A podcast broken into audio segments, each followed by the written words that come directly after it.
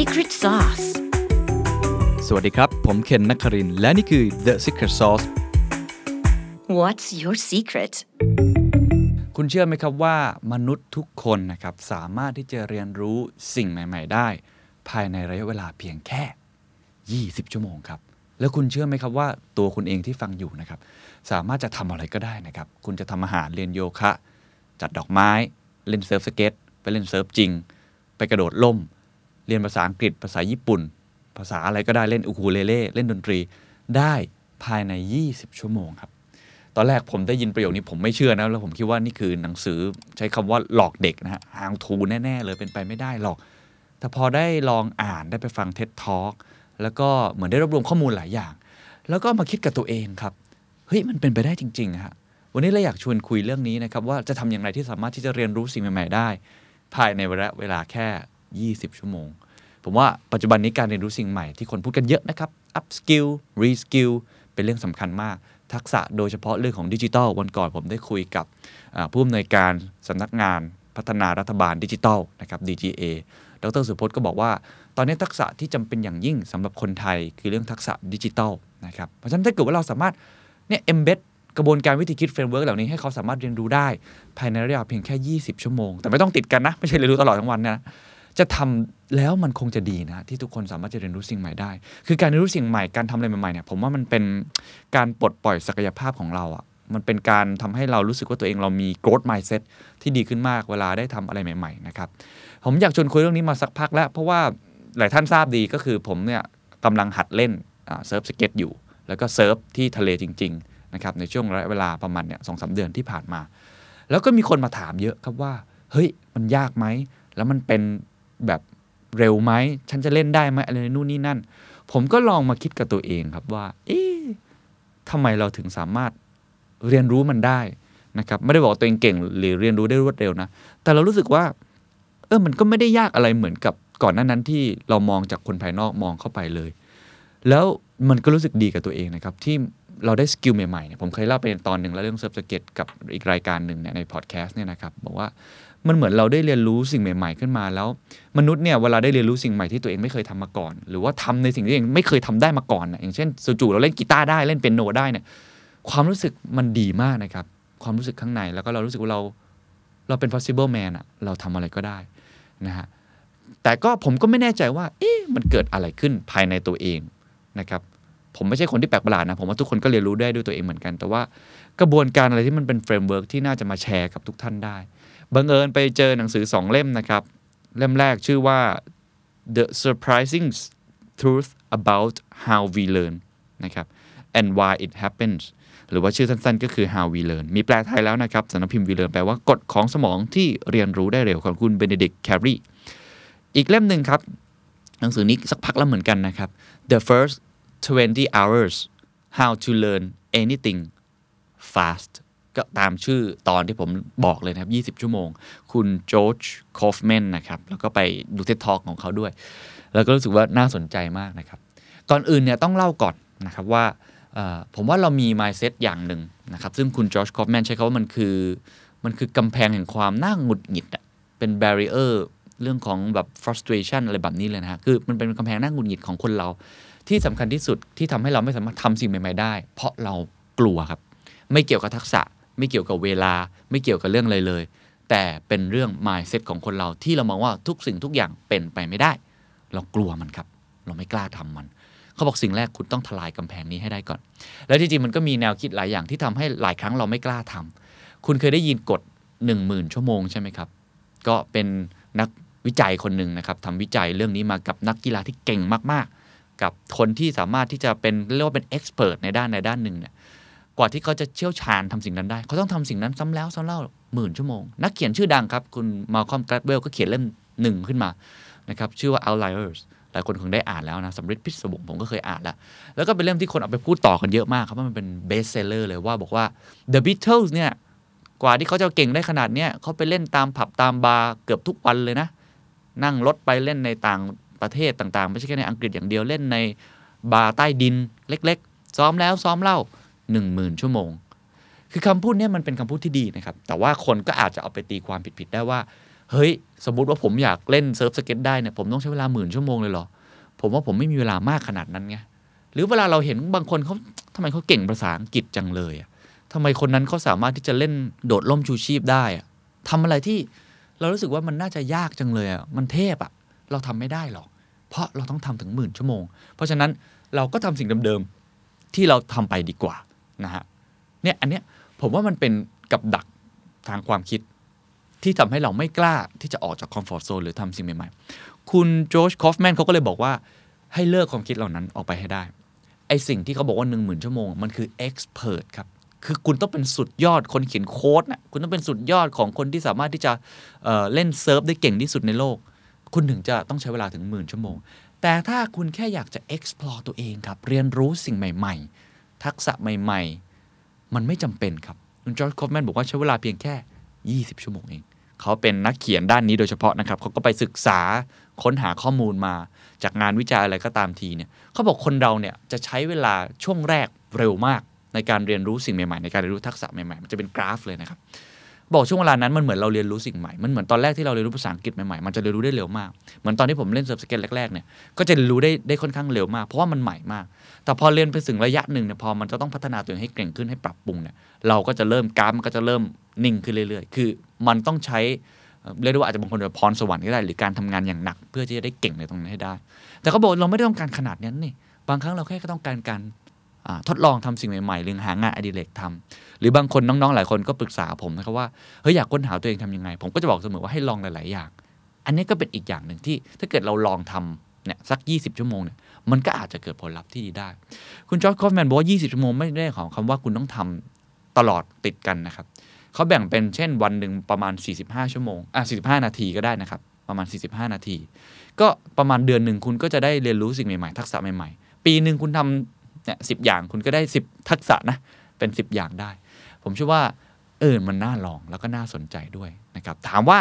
มันมีขั้นตอนอะไรบ้าง คุณจอร์จคอฟแมนพูดใน TED Talk 4ข้อนะครับซึ่งผมว่าน่าสนใจทั้งหมด แล้วเดี๋ยวผมจะลองเล่าประสบการณ์ตัวเองที่ ผม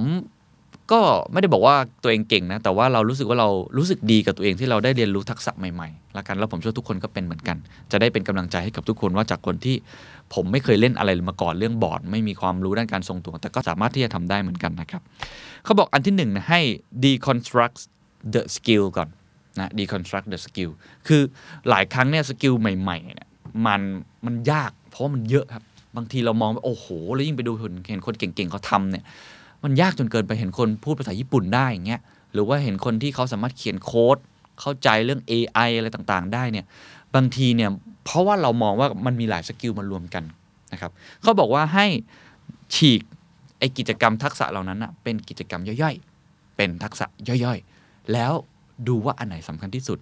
ฝึกอันนั้นก่อนเอาฟันเดเ e นทัลที่สำคัญที่สุดก่อนผมยกตัวอย่างเช่นอย่างเซิร์ฟสเก็ตเนี่ยครับตอนที่ผมเริ่มหัดเล่นเนี่ยผมก็ไม่ได้มีใครมาสอนนะก็มีคนน้องๆนี่แหละมาช่วย เหมือนกับบอกเทคนิค หรือว่าใช้คำว่าฟันดัมเ e นทัลผมจำได้ตอนที่เขาสอนผมแรกๆนี่เขาสอนให้ผมยืนบนบอร์ดให้ได้ก่อน คือเอาขาหนึ่งน่ะเท้าข้างหนึ่งวางบนบอร์ด แล้วก็ไถ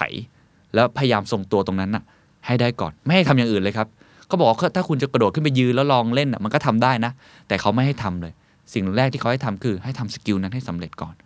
คล้ายๆ กันครับเหมือนการเล่นฟุตบอลทุกคนจะรู้ครับว่าการเล่นฟุตบอลทักษะแรกที่ต้องทำให้ได้ก่อน คือ จับบอลให้ได้ก่อน สามารถที่จะจ่ายบอลได้อย่างดีนะครับหรือบาสเกตบอลเนี่ยแต่ก่อนที่ผมฝึกใหม่ๆเนี่ยก็ต้องฝึกในการเลี้ยงลูกก่อนนะครับจับให้มันคุ้นเคยรับส่งฟุตบอล คือมันทุกๆการเรียนรู้ใหม่ๆเนี่ยคุณจะต้องเอาทักษะเหล่านี้แตกเป็นย่อยๆนะครับและเรียนรู้ไปทีละอย่างทีละอย่าง แล้วก็เลือกเอาฟ u เดเ e น t a l ที่สำคัญ อย่างคุณจอร์จคอมแมนเขายกตัวอย่างอูคูเลเล่เขาเขาฝึกเล่นอูคูเลเล่ภายใน 20 ชั่วโมงเหมือนกันนะครับเขาบอกจริง ๆ กีตาร์หรืออูคูเลเล่เนี่ยคุณเล่นได้แค่ 4 คอร์ดอะคุณก็สามารถเล่นได้เพลงป๊อปเกือบทุกเพลงในโลกละเพราะอย่าลืมเราไม่ได้อยากเก่งมือมืออาชีพถูกไหมฮะเราไม่ได้จะเป็นแบบโอ้โหสุดยอดนักเล่นกีตาร์แบบนั้น แต่เราต้องการเรียนรู้ทักษะใหม่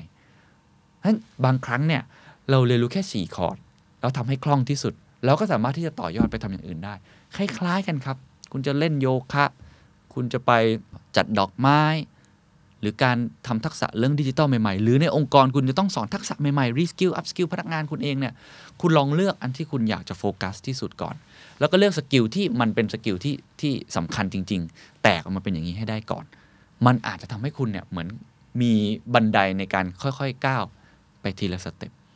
ก็ย้อนกลับมาตอนผมเล่น surf skate ผมก็เล่นอย่างนั้นครับทีละทักษะมันค่อยๆ ทีละวันทีละวันวันละนิดวันละหน่อยวันละชั่วโมงสองชั่วโมงเรียนเปลี่ยนทักษะไปเรื่อยๆ แต่เรารู้ว่าเราต้องเรียนรู้ทักษะอะไรบ้าง อันนี้ข้อที่1นนะครับข้อที่2ครับเขาบอกว่าให้ learn enough to self correct ข้อนี้ผมชอบมากก็คือ เรียนรู้ให้มากพอที่จะแก้ไขตัวเองได้ คือคนเราเนี่ยบางครั้งเนี่ยเราอยากเรียนรู้อะไรเยอะๆใช่ไหมครับ อย่างเช่น ผมอยากจะเรียน surf skate อย่างเงี้ยผมอาจจะไปอ่านตำราดู YouTube ฟังพอดแคสต์ฟังคนเสวนา ไม่ว่าจะเรียนรู้อะไรก็ตามทีเนี่ยเราเรียนรู้ผ่านกระดาษหรือผ่านจากคนอื่น อันนี้เป็นสิ่งที่ดีนะครับ แต่หลายครั้งเราทำสิ่งนั้นมากจนเกินไปครับ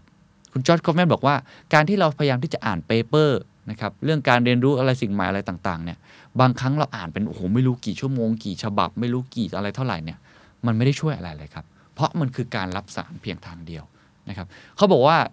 เรียนไปถึงจุดหนึ่งแล้ว ให้รีบ practice ครับ เรียนไปถึงจุดหนึ่งครับ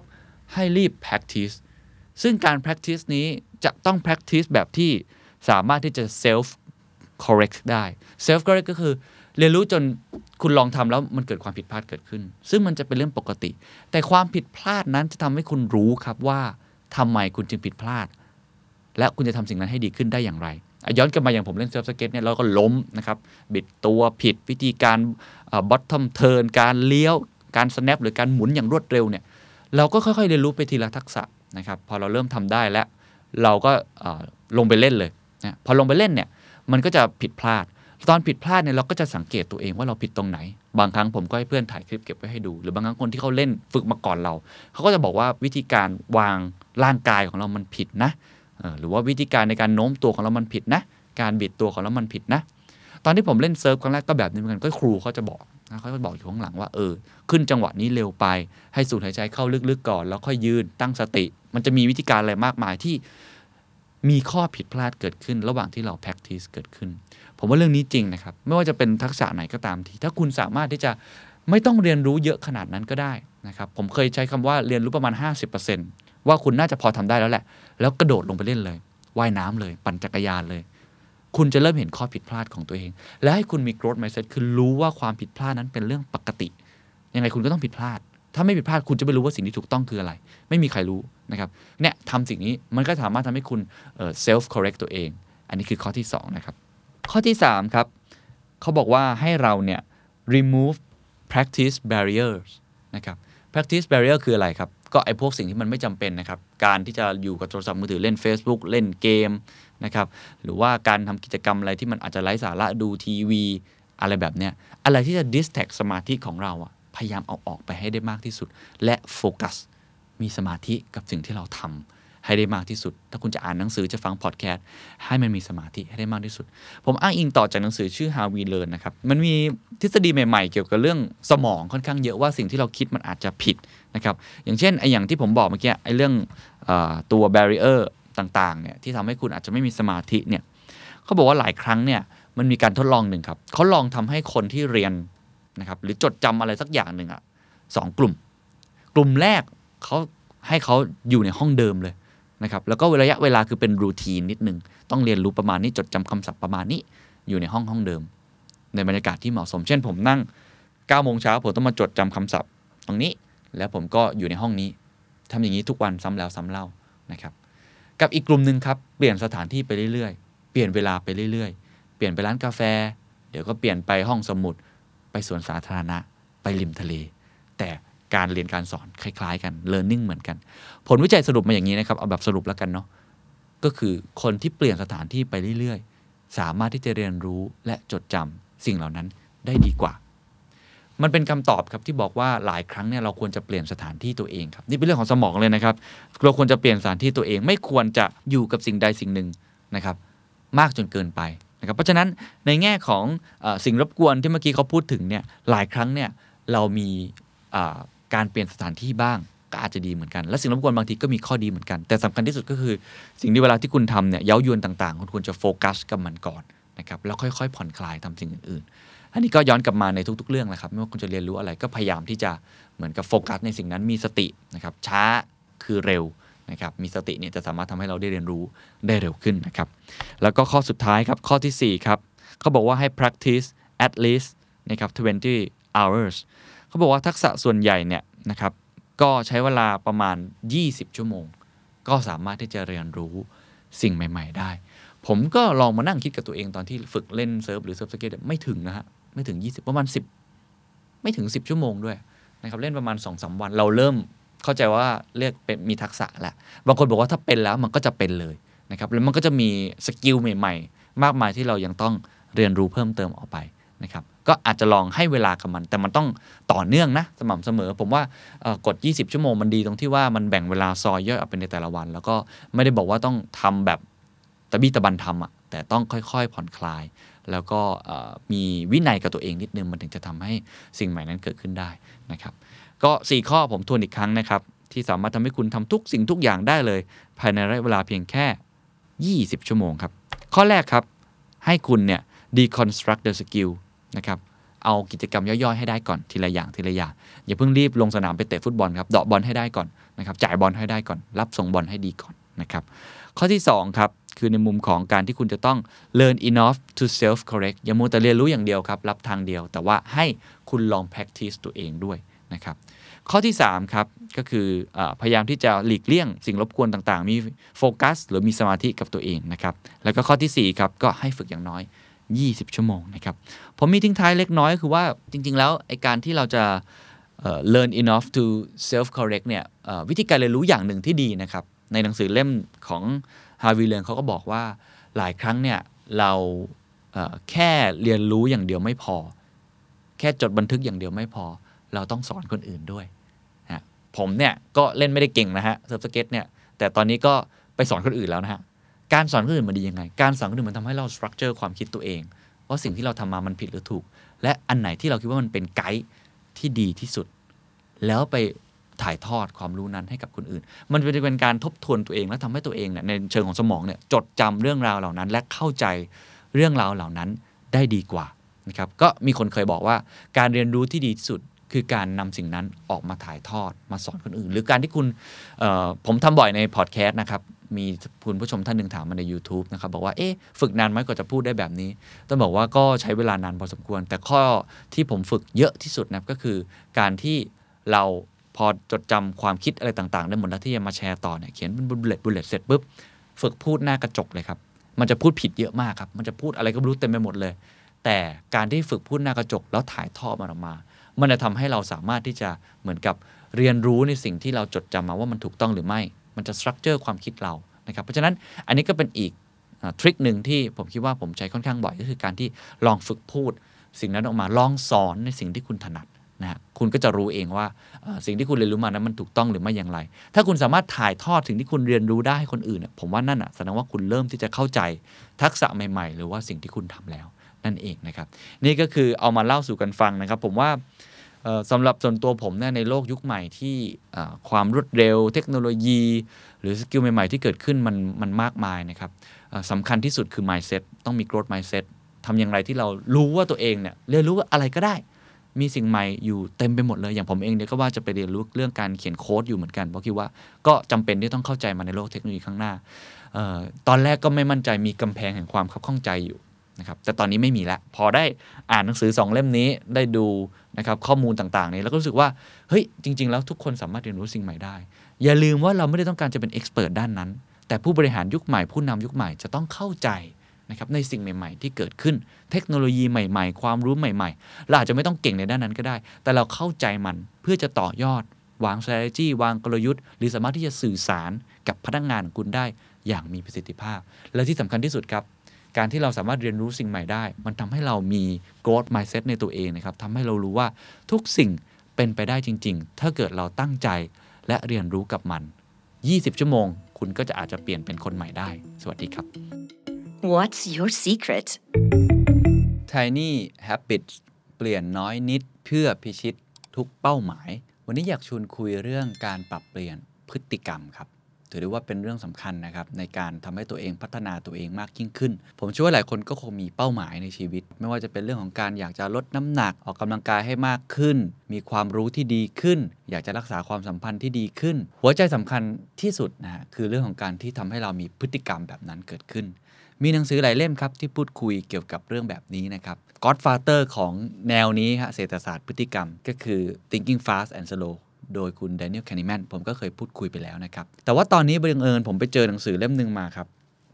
ชื่อว่า Tiny Habits เลยครับที่ผมพูดนะฮะเขาเขียนไว้ว่ามันคือเปลี่ยนน้อยนิดเพื่อพิชิตทุกเป้าหมาย ปลูกนิสัยเล็กจิ๋วจนหน้าขัน เพื่อบรรลุทุกเรื่องสำคัญของชีวิต จากงานวิจัย 20 ปีครับ ต้องบอกว่าได้ผลตั้งแต่เรื่องส่วนตัว เรื่องธุรกิจก็คือไปโน้มน้าวให้คนเปลี่ยนพฤติกรรมมาซื้อของของเราไปจนถึงการสร้างสรรค์อะไรก็ตามที เขียนโดยคุณ BJ Fogg นะครับ เป็นนักวิทยาศาสตร์พฤติกรรมจากสแตนฟอร์ดที่ใช้วิธีการ Tiny Habits เปลี่ยนชีวิตผู้คนมากกว่า 60,000 ชีวิตทำไมหนังสือเล่มนี้ถึงน่าสนใจ เพราะต้องบอกว่าหนังสือที่เกี่ยวข้องกับการปรับเปลี่ยนพฤติกรรมเนี่ยมีเยอะมากจริง ๆ นะครับ เล่มที่ดังสุดๆ ก็น่าจะชื่อ Atomic Habits หลายคนก็ได้อ่านหนังสือเล่มนี้ไปแล้ว ผมก็ได้อ่านเล่มนั้นไปแล้วนะครับ แต่ขออนุญาตพูดแบบนี้แล้วกัน หลายคนชอบหนังสือเล่มนั้นไม่ว่ากันนะครับ ผมชอบเล่มนี้มากกว่า เพราะเล่มนี้เนี่ยเขาอธิบายในเชิง principle หรือว่าหลักการมีโมเดลที่ทำให้เราเข้าใจเหตุผลการขับเคลื่อนของพฤติกรรมของคนเรา ไม่ใช่แค่มี how to หรือไม่ใช่แค่มี key take away ที่สำคัญที่สุดคือเขาเน้นกระบวนการในการคิด กระบวนการในการออกแบบพฤติกรรมของตัวท่านเอง คือเขาช่วยสร้าง product ที่เรียกว่าพฤติกรรม ช่วยสร้าง product ที่ชื่อว่านิสัยขึ้นมาให้เอง หนังสือเล่มนี้สำหรับผมเลยค่อนข้างที่จะน่าสนใจนะครับ ก็เลยขออนุญาตเอามาเล่าต่อผมอ่านจบเนี่ยคิดว่ามีหลาย ๆ part ที่น่าชวนคุยกัน เชื่อว่าน่าจะเป็นประโยชน์กับหลาย ๆ ท่านนะฮะเขาแบ่งเป็น 3 part ด้วยกันนะครับที่ผมจะมาเล่าในวันนี้ part ที่1เนี่ยจะมาพูดถึง concept ของคำว่าพฤติกรรมเรียกได้ว่ากระบวนทัศน์ที่คุณต้องเปลี่ยน เป็นวิธีคิดที่คุณต้องเปลี่ยน เปรียบเทียบก็เหมือนเป็นการพูดในเชิงภาพใหญ่นะครับว่า concept ของคำว่าพฤติกรรมที่คนส่วนใหญ่เข้าใจผิดคืออะไร อันที่ 2 ผมจะชวนคุยว่าแล้วโมเดลของคำว่าพฤติกรรมคืออะไร ในเล่มนี้มีกราฟให้ดู มีชาร์ตมีไดอะแกรมหลายอัน แต่ว่ามีหัวใจของไอชาร์ตอันนี้ที่ออกมาเนี่ยซึ่งผมคิดว่าอาจจะเป็นกราฟที่เปลี่ยนชีวิตของใครหลาย ๆ คน คุณ BJ Fogg บอกเลยครับว่า กราฟนี้ครับถ้าเกิดเขาเสียชีวิตไปแล้วเนี่ยเขาอยากให้มันเขียนไว้ในหลุมศพของเขาแสดงว่ามันเป็นกราฟที่สำคัญมาก ตัวที่ขับเคลื่อนพฤติกรรมที่แท้จริงของเราคืออะไร part ที่ 3 ครับ เราคุยกันเรื่องวิธีการออกแบบและลงมือทำจริงก็คือ how ครับ อย่างไร ส่วนใหญ่หนังสือหลาย ๆ เล่มจะพูดถึงข้อ 3 เลย เขาจะบอกว่าให้คุณซอยพฤติกรรมของคุณเล็ก ๆทำให้พฤติกรรมของคุณทำง่ายทำนิสัยที่คุณเข้าถึงได้ไม่ยาก สร้างสิ่งแวดล้อมที่ดีในการอ่านหนังสือ ซึ่งผมว่าก็ไม่ผิดนะครับ แต่ว่าหนังสือเล่มนี้มันบอกข้อ 1 กับข้อ 2 ด้วย ผมเลยค่อนข้างชอบนะครับ เพราะมันทำให้เราเข้าใจ principle ของมันแล้ว เราก็สามารถที่จะมาปรับใช้ได้ ไปที่หัวข้อแรกก่อน concept ของมัน เขาบอกว่า 3 สิ่งที่คุณควรทำเพื่อสร้างนิสัยใหม่ ๆ มี 3 อย่าง 1. หยุดตำหนิตัวเองครับ เขาบอกว่ามนุษย์เนี่ยเป็นสิ่งมีชีวิตปกติมากเลย ที่จะขี้เกียจที่จะอ่อนแอ ที่จะอ่อนไหว ตั้ง goal อะไรไว้แล้ว ก็ทำไม่ได้ ไม่ใช่เรื่องแปลก ทุกคนชอบกินขนมครับ ทุกคนชอบกินมันฝรั่งอบกรอบ ทุกคนชอบดู Netflix ทุกคนค่อนข้างเห็นแก่ตัวในตัวเอง เป็นเรื่องปกติ เพราะฉะนั้นไม่ต้องตำหนิตัวเอง ข้อที่ 2 เอาเป้าหมายของคุณมาซอยย่อย เป็นพฤติกรรมเล็กๆ ให้พฤติกรรมที่คุณคิดว่ามันยากเหลือเกิน เช่น คุณบอกว่าจะต้องลดน้ำหนักให้ได้ 10 โลภายในเวลาเท่านี้ออกกำลังกายวันละ 1 ชั่วโมงแบบหนักหน่วง จะต้องอ่านหนังสือหนาๆแบบนี้ให้จบ 30 เล่มต่อปีต่อวัน ไม่ต้องครับ เอาแบบซอยลงมาก่อน ข้อที่ 3 มองความผิดพลาดเป็นครู แล้วเรียนรู้ว่าจะทำให้ดีขึ้น คือทุกๆ อย่างของการปรับเปลี่ยนพฤติกรรมเนี่ยมันต้องค่อยๆ เปลี่ยน แล้วทุกความผิดพลาดเหมือนการทดลอง เหมือนการออกแบบ product เลยครับ มี prototype พฤติกรรมนั้นค่อยๆ เปลี่ยนไปเรื่อยๆ อันไหนไม่ work คุณก็กลับมาอันที่เดิม อันไหน work ทำต่อขยายผล เรียนรู้สร้างให้มันดีขึ้น นี่คือ 3 ข้อหลักๆ ที่คุณต้องเข้าใจตรงนี้ก่อนในเชิง concept ผมว่าเป็นกระบวนทัศน์ที่ค่อนข้างเปลี่ยนเหมือนกัน อีกข้อหนึ่งครับคือในแง่ของ 3 สิ่งที่ทำให้เราเปลี่ยนแปลงตัวเอง ในวงเล็บคำนี้สำคัญนะครับ ได้อย่างถาวร หลายครั้งเราเปลี่ยนแปลงตัวเองได้เพียงแค่ชั่วคราว เราลดน้ำหนักมาผ่านไปปีหนึ่งน้ำหนักกลับมาขึ้น เพราะว่าเราไปใช้วิธีการที่มันอาจจะไม่ยั่งยืน หลายคนเนี่ยพยายามจะรักษาความสัมพันธ์ เพิ่งไปดูหนังเรื่องนั้นมา ฟังคลิปนี้มามันเห่อครับ ใช้คำนี้มันเห่อมันอินสปายสุดๆ แต่มันไม่ยั่งยืน เขาบอกมี 3 สิ่งที่จะทำให้เราเปลี่ยนแปลงตัวเองได้อย่างถาวร อันที่ 1 การมีประสบการณ์ที่ยิ่งใหญ่ระดับเปลี่ยนชีวิต หลายคนนะฮะ เวลาเกิดการสูญเสีย นึกขึ้นได้ว่าต้องมาให้ความสำคัญกับการรักษาความสัมพันธ์ แบบนี้เป็นต้นทุกคนมีจุดเปลี่ยนในชีวิต ตัวผมเองก็มีจุดเปลี่ยนในชีวิตนะครับซึ่งวันนี้จะยกตัวอย่างนี้เป็นพิเศษเพื่อให้ทุกคนเหมือนเดินทางไปกับผมแล้วกัน ผมไปตรวจสุขภาพมา แล้วก็ค้นพบว่าไขมันในเลือดนะฮะคือคอเลสเตอรอล LDL อะไรทั้งหมดเนี่ยไม่ค่อยดีเป็นตัวเลขที่สูงมาก ซึ่งส่วนทางกับอายุของผม แล้วก็ส่วนทางกับพฤติกรรมของผมที่ก็ต้องบอกว่าก็ออกกำลังกายตามปกติ แต่อาจจะไม่ได้มีความละเอียดเรื่องการกินมากนัก ก็ทำให้ผมเปลี่ยนพฤติกรรมอะไรหลาย ๆ อย่าง อย่างเช่นผมเลิกบุหรี่ทันทีเพราะผมเห็นว่ามันมีผลกับสุขภาพของเราเป็นต้น ก็ประสบการณ์เหล่านี้มันจะยิ่งใหญ่ระดับเปลี่ยนชีวิตได้ ข้อที่2ครับคือการเปลี่ยนสิ่งแวดล้อม คุณย้ายบ้าน คุณย้ายที่อยู่อาศัย คุณย้ายที่ทำงาน หรือว่าพื้นที่รอบๆของคุณมันเปลี่ยนแปลงไป มันก็ทำให้พฤติกรรมของคุณเปลี่ยนแปลงไปอย่างถาวรก็ไม่แปลกครับที่หลายคนเรียนมหาลัยเป็นคนแบบหนึ่งพอจบออกมาเป็นคนอีกแบบหนึ่งเพราะว่าไปทำงานในที่ที่สิ่งแวดล้อมไม่เหมือนเดิม ผมก็เป็นครับตอนเรียนมต้นเป็นคนแบบหนึ่ง มปลายเป็นแบบหนึ่งมหาลัยก็แบบหนึ่งพอเรียนจบมาทำงานต่างที่ต่างเวลาต่างสังคม พฤติกรรมเราก็เปลี่ยนแปลงไป ข้อที่ 3 ครับ การเปลี่ยนนิสัยทีละเล็กทีละน้อย อันนี้จะคล้ายข้อก่อนหน้านี้เลยที่บอกว่าเราต้องซอยพฤติกรรมเป็นพฤติกรรมเล็ก ๆ การจะเปลี่ยนแปลงพฤติกรรมได้อย่างถาวร ต้องค่อยๆ เปลี่ยนครับ เปลี่ยนทีละเล็กทีละน้อย ถ้าเปลี่ยนทันที สมมติว่าคนจะลดน้ำหนักเนี่ย เราจะเคยเห็นเลยว่า โอ้ ฉันไม่กินอันนั้น ฉันไม่กินอันนี้ ออกกำลังกายอย่างหักโหม ปีหนึ่งลดมาได้ โอ้โหสิบยี่สิบโล พอปีข้างหน้าเกิดสิ่งที่เรียกว่าโยโย่เอฟเฟกเกิดขึ้น เพราะมันไม่ยั่งยืน เป็นต้น นี่คือ 2 หัวข้อครับสสิ่งที่คุณควรทำเพื่อสร้างนิสัยใหม่ๆ กับ 3 สิ่งที่ทำให้เราเปลี่ยนแปลงตัวเองอย่างถาวร นี่คือเชิง concept part ที่2ครับที่ชวนคุยกันคือ เอ๊ะเราจะเข้าใจพฤติกรรมของเราได้อย่างไร เขามีโมเดลที่ชื่อว่า Fogg Behavior Model ก็คือชื่อของท่านผู้เขียนเนี่ยนะฮะ เราจะเข้าใจพฤติกรรมของเราได้อย่างชัดเจนมากขึ้นว่าองค์ประกอบให้เกิดพฤติกรรมคืออะไร ต้องยอมรับว่าเป็นกราฟที่เข้าใจง่ายมาก และผมอยากให้ทุกท่าน save ภาพนี้เก็บไว้เลยเดี๋ยวผมจะแปะไว้ให้ด้วยนะครับ เป็นภาพที่ทรงพลังมากสำหรับผม แล้วก็เป็นภาพที่ทำให้เราเข้าใจองค์ประกอบอะไรหลาย ๆ อย่างในตัวเรา แล้วก็ทำให้เราปฏิติดประต่อจิ๊กซอ principle ของการเปลี่ยนพฤติกรรมได้ เขาบอกว่า B ก็คือ behavior เท่ากับ M บวก A บวก P M คืออะไรครับ คือ motivation แรงจูงใจ แรงปรารถนา ความต้องการเบื้องลึกข้างในตัวคุณ ที่คุณต้องการจะสร้างสิ่งนั้นให้เกิดขึ้น A คือ ability ความสามารถในตัวคุณ ความสามารถแบ่งได้หลายอย่าง เดี๋ยวผมจะลงรายละเอียดอีกครั้งนะครับ เช่น ความสามารถในเรื่องของร่างกาย คุณออกกำลังกายแบบนั้นได้ไหม ความสามารถในเรื่องของเวลา คุณมีเวลาว่างพอหรือเปล่า ความสามารถในเรื่องของเงินทุน คุณสามารถไปซื้ออุปกรณ์กีฬามาเล่นแบบนั้นได้จริงไหม ความสามารถในเรื่องอื่น ๆ อีกมากมาย ต้องมีความสามารถนั้น P คือ prompt ซึ่งผมอยากจะใช้คำนี้มากกว่าคือตัว T ก็คือ trigger แล้วแต่ท่านนะครับ คุณจะใช้ P หรือ T ก็ได้ ความหมายของมันคือสัญญาณ การมีสัญญาณที่ชัดเจนบ่งบอกให้คุณต้องทำสิ่งนั้นแล้ว ผมยกตัวอย่างเช่น การที่ Facebook เนี่ยมันทำให้เราติด Facebook มาก เป็นเพราะมันยิงสิ่งที่เรียกว่า notification ทำให้คุณติดนะฮะสัญญาณคือเป็นตัวที่บอกคุณว่า เฮ้ย เริ่มทำได้แล้ว เริ่มกินข้าวได้แล้วหิว หรือว่าในแง่ของการส่งเมสเซจมาหา มีค่ายมือถือส่งเมสเซจมาหาว่า ตอนนี้กำลังมีโปรโมชั่นสินค้า บางโปรโมชั่นอยู่ทำให้คุณเป็นสัญญาณ ผมเลยชอบคำว่าตัว T มากกว่า คือ trigger point ทำให้คุณดีดนิ้วแล้วลงมือทำมัน B เท่ากับ M บวก A บวก P ลองพอดกราฟออกมาครับ เราจะเห็นเลยนะครับว่ากราฟแนวตั้งแกน Y คือกราฟที่ใช้คำว่า motivation หรือแรงจูงใจ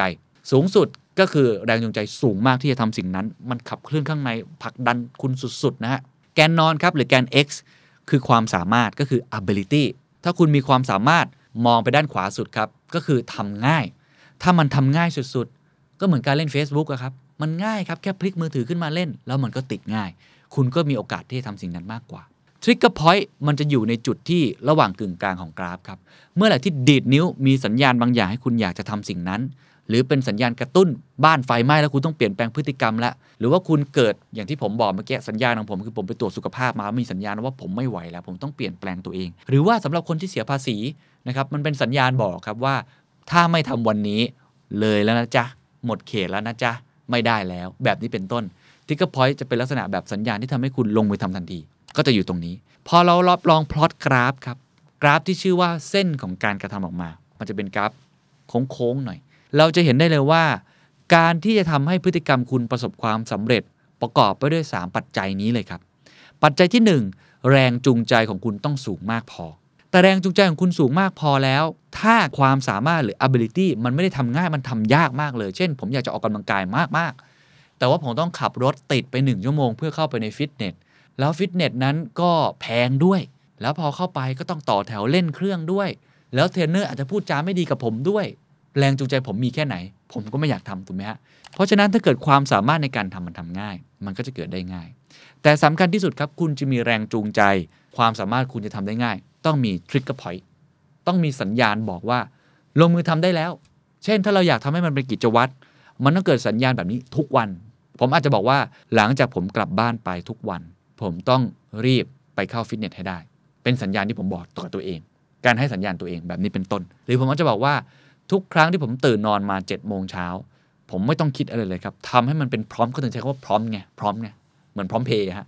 ทำให้มันง่ายทำให้มันเร็วมันเป็นสัญญาณบอก ทุกครั้งที่ผมลุกขึ้นมาออกจากเตียง ผมต้องรีบวิ่งลงไปที่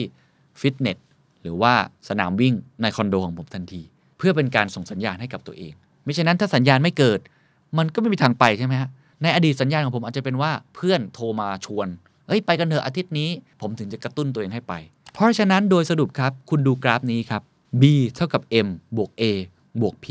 อันนี้คือ concept หนังสือเล่มนี้เลย คือโมเดลของการทำให้พฤติกรรมนั้นเกิด พอเราเข้าใจโมเดลนี้แล้วครับ สิ่งถัดมาครับ หนังสือเล่มนี้ทำตารางไว้ค่อนข้างดีครับว่า แม้ว่าเราจะเข้าใจโมเดลก็ตามที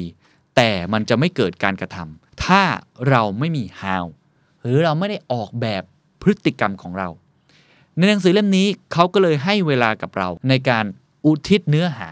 โดยใช้กราฟที่เป็นตัวแกนเนี้ยบอกกราฟนี้ตลอดเวลาในทุก ๆ บท แต่มี how ออกมาว่า แล้วเราจะทำยังไงล่ะ ในการออกแบบพฤติกรรมดังกล่าว ให้เกิดผลสำเร็จตามกราฟนี้ให้ไปได้วิธีการของหนังสือเล่มนี้บอกด้วยกัน 7 ข้อครับ ขั้นตอนของการออกแบบพฤติกรรม ผมเปรียบเทียบไปแล้วนะครับว่าขั้นตอนของมันคือเหมือนการที่คุณจะ design product ของคุณสักชิ้น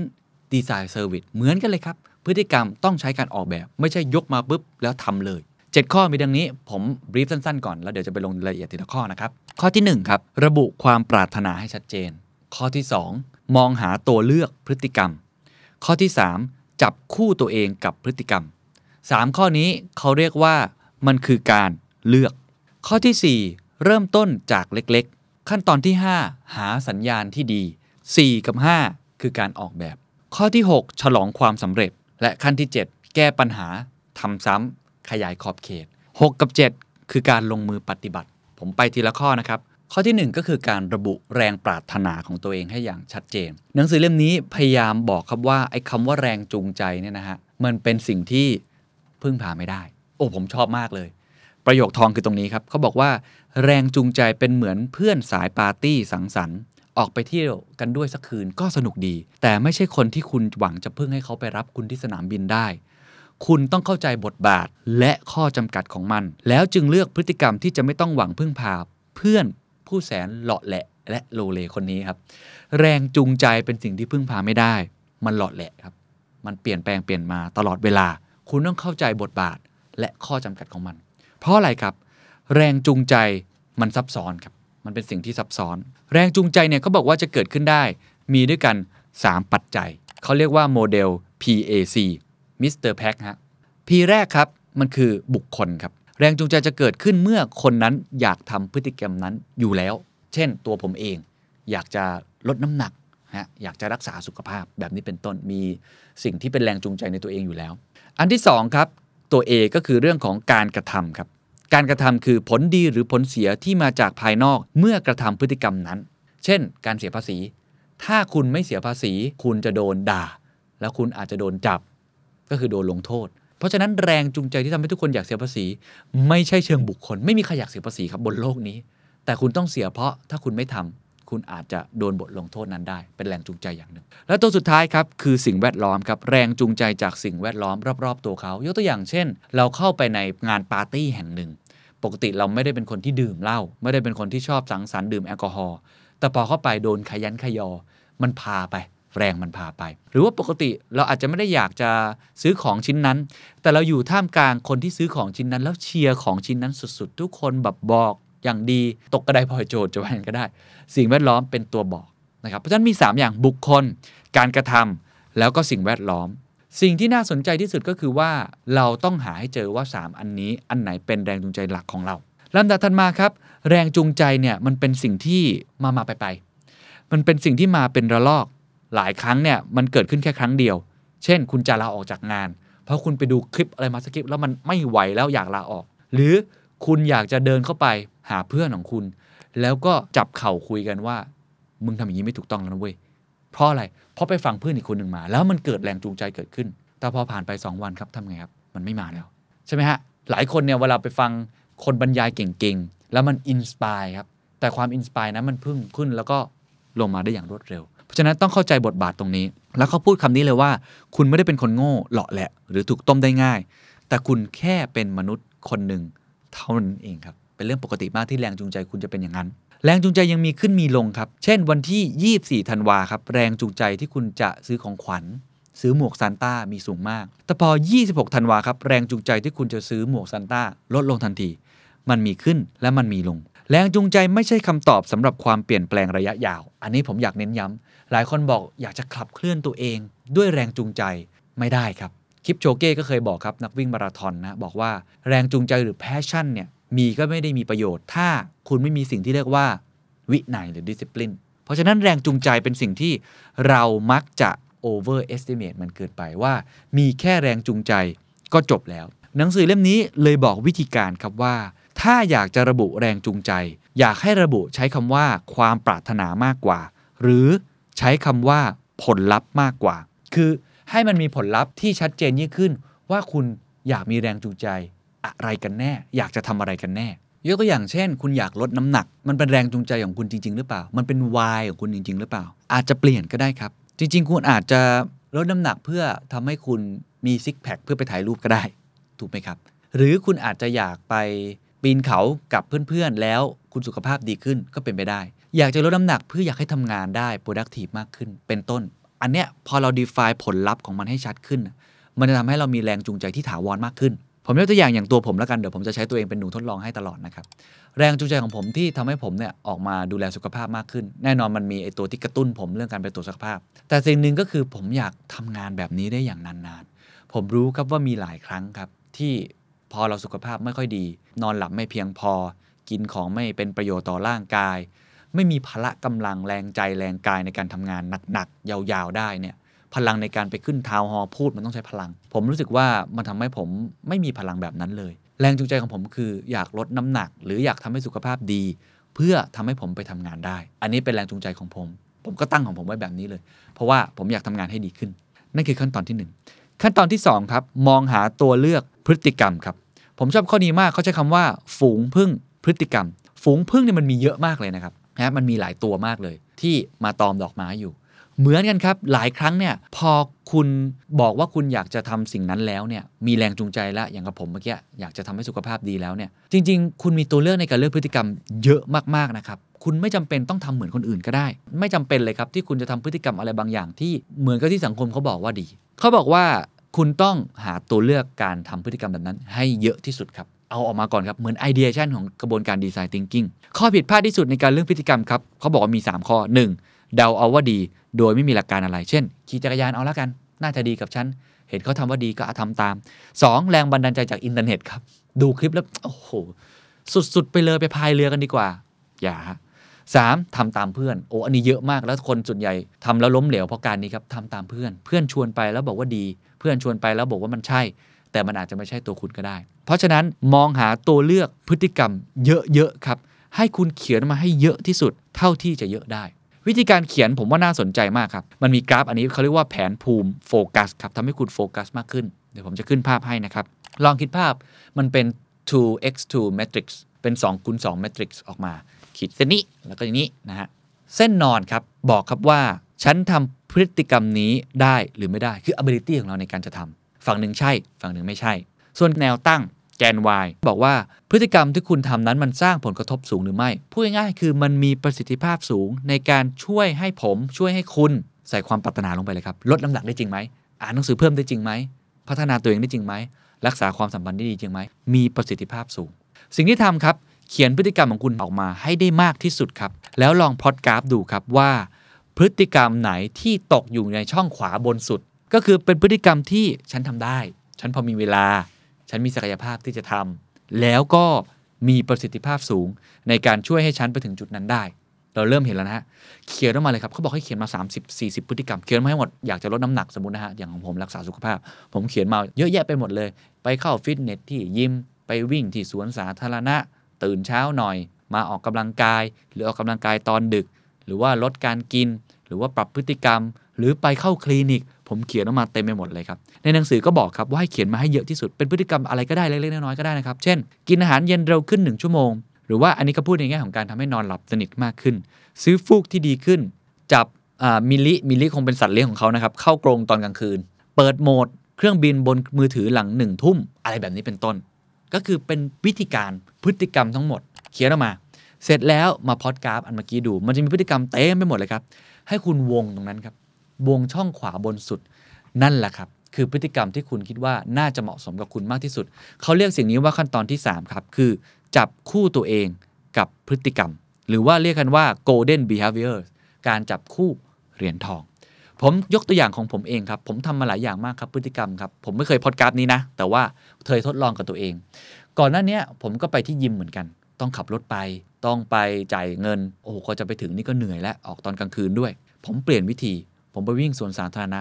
เหมือนเดิมครับ บางวันฝนตก อากาศไม่ดี ไปแล้วสวนปิด เพราะบางทีเวลาเราไม่แน่ไม่นอน หลาย ๆ วิธีการครับทำมาทั้งหมดหลายอย่างไม่ work วิธีการที่ work ที่สุดของผมคือตื่นเช้าครับ ตื่นมาเลยเจ็ดโมง เรียกเทรนเนอร์มาที่คอนโดเลย มาที่ยิมเลยเพราะผมไม่อยากเสียเวลาการออกกำลังกาย แล้วผมไม่อยากไปเจอคนอื่นที่ผมอาจจะไม่รู้จักมากนัก เพราะในคอนโดผมในตอนเช้าๆคนจะไม่เยอะมาก ไม่ต้องแต่งตัวเยอะมาก หน้าโทรมๆลงมาเลย เจอเทรนเนอร์ซัดเลย จบ เสร็จ 1 วัน 1 ชั่วโมง 2 ชั่วโมง เสร็จ หรือพฤติกรรมที่ผมมาชอบหลังๆ ผมชอบเล่นเซิร์ฟสเก็ตการออกกำลังกายแบบนี้มันง่ายดี ที่จอดรถก็ได้ที่ไหนก็ได้ผมพกพาไปที่ไหนก็ได้ ออกคนเดียวก็ได้ และสนุกสำหรับผมด้วย ก่อนหน้านี้ผมทำหลายอย่างมาครับผมไปเตะฟุตบอลเล่นบาสเกตบอลตีแบดออกกำลังกายทุกรูปแบบแล้ว แต่ผลปรากฏคือมันไม่สม่ำเสมอ กว่าจะรวบรวมแก๊งได้มันยากเราก็เอาพฤติกรรมนี้ไม่ได้ตกอยู่ในช่องที่เป็น golden behavior นั่นเอง ก็ให้ลองไป list ออกมานะครับ แล้วก็เลือกดูเองนะครับ ข้อทีสี่ 4 ครับ เริ่มต้นจากเล็กๆ ข้อนี้หลายคนก็คงเคยอ่านหนังสือหลายเล่มนะครับ ที่บอกครับว่าจะให้เราเนี่ยวิดพื้น 20 ทีต่อวันเนี่ยตั้งแต่วันแรกบางทีมันอาจจะยากเกินไป ซอยมันครับ เช่น วิดพื้นแค่ 2 ทีได้ไหม หรืออ่านหนังสือแทนที่จะอ่านเล่มหนึ่งหนาๆแบบนี้ เริ่มที่ย่อหน้าหนึ่งได้ไหมให้เริ่มก่อนซอยพฤติกรรมให้เล็กๆ แต่ว่าหนังสือเล่มนี้มีสิ่งที่น่าสนใจครับที่เขาบอกเอาไว้นอกจากไอ้ซอยเล็ก ๆ แล้วนะครับเขาบอกว่ามันมีสิ่งที่เรียกว่าห่วงโซ่แห่งความสามารถ อย่าลืมครับว่าเราจะทำสิ่งเล็กๆ แบบนี้ได้ เราต้องมีความสามารถ ซึ่งไอความสามารถเหล่านี้มันคือ 5 อย่างด้วยกัน คุณลองคำนวณของตัวเองดูเลย 5 อย่าง 1. เวลา คุณมีเวลาหรือไม่ ถ้าไม่มีเวลาคุณก็ทำสิ่งนั้นไม่ได้ 2. มีเงินหรือไม่ ถ้าไม่มีเงิน พฤติกรรมบางอย่างก็ไม่มีทางเกิด 3. พลังกาย คุณไหวหรือไม่วิดพื้นทีหนึ่งร้อยทีแบบโรนัลโดอะ 4. พลังสมอง งานบางอย่าง พฤติกรรมบางประเภท ต้องใช้สมอง 5. กิจวัตรคุณทำงานเหล่านั้นเป็นรูทีนได้หรือไม่ 5 อย่างนี้ลองตอบคำถามตัวเองดู ว่าพฤติกรรมที่คุณกำลังจะทำนั้น มันเงื่อนไข 5 อย่างนี้มันทำได้หรือไม่ เพราะถ้ามันแตกไปสักแค่อันหนึ่งอย่างเช่นที่ผมยกตัวอย่าง เวลาของผมมันไม่ได้ครับผมก็ต้องบริหารใหม่ สิ่งที่ดีที่สุดใน 5 อันนี้ก็คือมันไม่ได้บอกความว่าให้มันเป็นอุปสรรคสำหรับคุณนะครับ แต่ทำให้คุณนะรู้ครับว่าเงื่อนไขของคุณมีอะไรบ้าง แล้วคุณพยายามหาวิธีทำให้พฤติกรรมเหล่านั้นมันเกิดได้ง่ายขึ้น มี 3 อย่างครับ 1. เพิ่มทักษะครับ ถ้าคุณทำสิ่งนั้นไม่ได้วิดพื้น 20 ทีไม่ได้ คุณก็เพิ่มทักษะของคุณสิครับทำให้ร่างกายของคุณแข็งแรงขึ้น ถูกไหมฮะ ค่อยๆ ฝึกไป 2. ครับ หาเครื่องมือหรือกำลังเสริม หาคนมาช่วย ไม่จำเป็นต้องทำเอง บางทีใช้เงินซื้อก็ได้ ถูกไหมฮะ เช่นอย่างที่ผมบอก ผมก็ซื้อ เช่าว่าจ้างละกันจ้างเทรนเนอร์มาที่ที่บ้านเลย อะไรแบบนี้เป็นต้นนะครับ มันก็ช่วยได้หรือเครื่องมืออะไรต่างๆ ที่ทำให้คุณเกิดพฤติกรรมแบบนั้นได้ได้ง่ายขึ้นนะครับเช่นคุณอยากกินน้ำผลไม้ทุกวัน อยากกินน้ำอะไรแบบนี้คุณก็ซื้อเครื่องคั้นผลไม้มาดีๆ ก็ทำให้คุณประหยัดเวลาของคุณเป็นต้น และข้อที่3ครับก็คือการแบ่งซอยพฤติกรรมให้เล็กลง อันนี้ผมว่าทุกคนเห็นตรงกันอยู่แล้วว่าการแบ่งเนี่ยมันง่าย มันมีตารางอันหนึงที่เขาทำออกมาครับคือการออกแบบนิสัยเล็ก ๆ น่าสนใจเดี๋ยวผมลองอ่านให้ฟังดูนะครับ เช่น อ่านหนังสือทุกวัน เราอยากอ่านหนังสือเนี่ยต้องอ่านทุกวันสม่ำเสมอใช่ไหมครับพฤติกรรมขั้นเริ่มต้น เปิดหนังสือก่อนครับถ้าไม่เปิดไม่ได้อ่านแน่ ลดขนาดพฤติกรรมอ่านแค่หนึ่งย่อหน้าก่อน วันละหนึ่งย่อหน้าก่อน นิสัยที่อยากทำให้เล็กลง เช่น นั่งสมาธิ 10 นาทีโอ้มันยากเหลือเกินเริ่มต้นมันไม่ไหวอะครับแค่นาทีเดียวก็จะตายอยู่แล้ว พฤติกรรมขั้นเริ่มต้น หยิบเบาะรองนั่งออกมาจากตู้ ก็คือให้มันมีสิ่งที่เราจะเริ่มนั่งก่อน ลดขนาดพฤติกรรม เอาแค่นั่งสมาธิกำหนดลมหายใจ 3 ครั้งให้ได้ก่อน เอาแค่นี้ก่อน เห็นไหมครับ การซอยพฤติกรรมเนี่ยมันต้องเริ่มต้นขึ้น และมันต้องลดขนาดพฤติกรรมลง อย่างของตัวผมเองนะครับในการออกกำลังกาย ผมก็เริ่มแบบนี้ครับ ค่อยๆทำไปก่อน ก็ยกเวทแบบน้ำหนักเบาๆก่อน ไม่ได้เยอะมาก แล้วก็ตื่นให้ได้ก่อน แบบนี้เป็นต้น แล้วก็ลองเล็กๆน้อยๆผมจะได้ว่าครั้งแรกที่ผมเล่นแบบจริงจังเนี่ยโอ้โห มัน มันใช้เวลานานมาก กว่าจะยกแต่ละอันขึ้นนะฮะ เล่นแบบเบา ๆอะทำให้เราไม่ได้เหนื่อยมากจนเกินไป พอเล่นไปสักเดือนหนึ่งสม่ำเสมอหน่อย มันก็เริ่มเกิดพฤติกรรมเหล่านั้นเกิดขึ้นนั่นเองนะครับ เพราะฉะนั้นข้อทีสี่4ครับอย่าเพิ่งรีบร้อนนะครับสำคัญที่สุดก็คือเริ่มต้นเล็กๆ แล้วก็สม่ำเสมอกับมันทำมันอย่างเป็นประจำมันก็จะค่อยๆดีขึ้น ความสามารถคุณจะเพิ่มขึ้น พลังกาย พลังใจ พลังสมองต่างๆ มันก็จะเริ่มดีขึ้นนั่นเอง ข้อที่5ครับหาสัญญาณที่ดีครับหรือว่าคำว่า trigger point จริงๆ สัญญาณที่ดีมันมีวิธีการค่อนข้างเยอะที่หลากหลายนะครับอย่างที่ผมยกตัวอย่างไป นะครับว่ามันคือการที่ Facebook มันยิง notification กับเราอะ่ะมันคือการที่บางสิ่งรอบตัวเรามันกำหนดพฤติกรรมแบบนั้น ให้เราทำสิ่งนั้นเกิดขึ้น อันเนี้ยจริงๆอะเอาไปใช้ได้กับการที่คุณค้าขายได้นะสิ่งที่ผมพูดมาเอาไปใช้ได้ เช่น คุณอยากให้คนซื้อของเนี่ยคุณอาจจะบอกว่าให้มันมีโปรโมชั่นแล้วนะมี trigger point ถ้าไม่ซื้อตอนนี้ภายในวันนี้คุณจะไม่ได้ราคานั้น เหมือนที่พวกอีคอมเมิร์ซเขากำหนดเป็นวันมานะต้องวันนี้เท่านั้น 7 7 8 8 9 9 10 10 11 11 อะไรลักษณะนั้นนะครับ ทีนี้ถามว่าไอ้ตัว trigger point เนี่ยมันมีอะไรบ้าง มันมี 3 อย่างด้วยกัน เหมือนเดิมเลยครับ ก็คือมีเรื่องของบุคคล มีเรื่องของสิ่งแวดล้อม แล้วก็การกระทำในเรื่องของบุคคลก็คือใช้ตัวเองเนี่ยเตือนตัวเองให้ทำพฤติกรรมนั้น ในเรื่องของการกระทำครับก็คือกิจวัตรประจำวันของเรา ส่งสัญญาณ ให้เราทำพฤติกรรมถัดไป ส่วนในแง่ของสิ่งแวดล้อมครับก็คือการที่เรามีตัวกระตุ้นอื่น ๆ ที่มาช่วย บางสิ่งรอบตัวเรา เตือนให้ทำพฤติกรรมนั้น การออกแบบบ้านออกแบบสิ่งแวดล้อม ให้มันเกิดพฤติกรรมแบบนั้น แต่ว่าสิ่งหนึ่งครับที่เขาอยากให้ทำมากๆ แล้วผมคิดว่าเป็นวิธีการที่ดีมากในการสร้าง trigger point เพราะว่าอย่าลืมครับว่ามนุษย์เราเนี่ยถ้าไม่มีแรงกระตุ้นเนี่ยมันจะห่อเหี่ยวไปเอง เขาบอกให้ทำแบบนี้ครับทำสิ่งที่เรียกว่าพฤติกรรมปักหมุดต่อด้วยพฤติกรรมเล็กๆ หลายคนอาจจะเคยได้ยินนะครับ ตัวสมอจำได้ไหมสมอเอฟเฟกจาก Thinking Fast and Slow ทำสิ่งที่เราทำอยู่แล้วครับ สิ่งเดิมๆครับ แล้ว add on พฤติกรรมใหม่ๆ เข้าไปนิดหนึ่ง เขาบอกว่ามันคือการที่คุณมีกิจวัตรเดิมอยู่แล้ว แล้วเพิ่มนิสัยใหม่เข้าไป ประโยคทองและประโยคง่ายที่สุดครับ ให้คิดอย่างนี้ครับ หลังจากที่ฉันจุดจุดจุดพฤติกรรมปักหมุด ฉันจะจุดจุดจุดคือสร้างนิสัยใหม่ทำต่อกันไปเลย ตัวอย่างที่เขายกตัวอย่างอาจจะตลกตลกหน่อยนะ เช่น หลังจากที่ฉันกดชักโครกครับ ฉันจะวิดพื้นสองครั้ง หลังจากที่ฉันจอดรถครับ ฉันจะเขียนงานที่สำคัญที่สุดของวัน หลังจากที่ฉันแปรงฟันครับ ฉันจะใช้ไหมขัดฟันหนึ่งซี่ มันจะมีกิจกรรมยามเช้า กิจกรรมช่วงกลางวัน กิจกรรมช่วงกลางคืน หรือยามเย็น เยอะมากครับที่คุณทำแบบนี้ได้ โดยการเอาพฤติกรรมที่คุณอยากทำใน4 5ข้อก่อนหน้านี้มาใส่ไว้ตรงนี้ หลังจากที่ฉันลุกขึ้นจากเตียง ฉันจะเห็นไหมฮะของผมคือเด้งเลยครับออกกำลังกายทันที หลังจากที่ฉันแปรงฟัน ฉันจะ หลังจากที่ฉันกดเครื่องชงกาแฟ ฉันจะ หลังจากที่ฉันดื่มกาแฟ ฉันจะ หลังจากที่ฉันถึงออฟฟิศสิ่งแรกที่ฉันทำจะ หลังจากที่ฉันวางกุญแจลง ฉันจะ หลังจากที่ฉันนั่งลงเพื่อกินข้าว ฉันจะ หลังจากที่ฉันวางศีรษะลงบนหมอน ฉันจะได้หมดเลยนะครับ อย่างตัวผมเองผมทำสองสามอย่าง หลังจากที่ฉันตื่นนอนมา ฉันจะลงไปข้างล่างทันที ฉันไม่จะอยู่บนห้องอย่างเดียว หรือหลังจากที่ผมกลับบ้านไปผมจะคิดกับตัวเองเสมอว่าให้รีบลงไปวิ่ง เปลี่ยนชุดทันทีก็มันก็จะเป็นการสร้างสัญญาณครับว่าต้องทำอย่างสม่ำเสมอ อันเนี้ยมันเป็นกระบวนการที่จะทำให้นิสัยเล็ก ๆ แบบเนี้ย มันปลูกฝังกลายเป็นนิสัยที่จริงจังของเรามาได้ เกิดเป็น habit อย่างผมเองตอนนี้เรื่องการออกกำลังกายก็ดีขึ้นนะครับ อาทิตย์หนึ่งอย่างน้อย 5-6 วันเนี่ยผมก็พยายามทำให้ได้มากที่สุด ถ้าวันนี้ยุ่งจริง ๆทำไม่ไหว ผมก็จะมีเนี่ยเรื่องของการปลูกฝังตัวเองว่า งั้นพรุ่งนี้ขอเวลาในการออกกำลังกายหน่อยละกัน การหาความรู้ของผมการอ่านหนังสือของผมก็เป็นแบบนั้นเหมือนกัน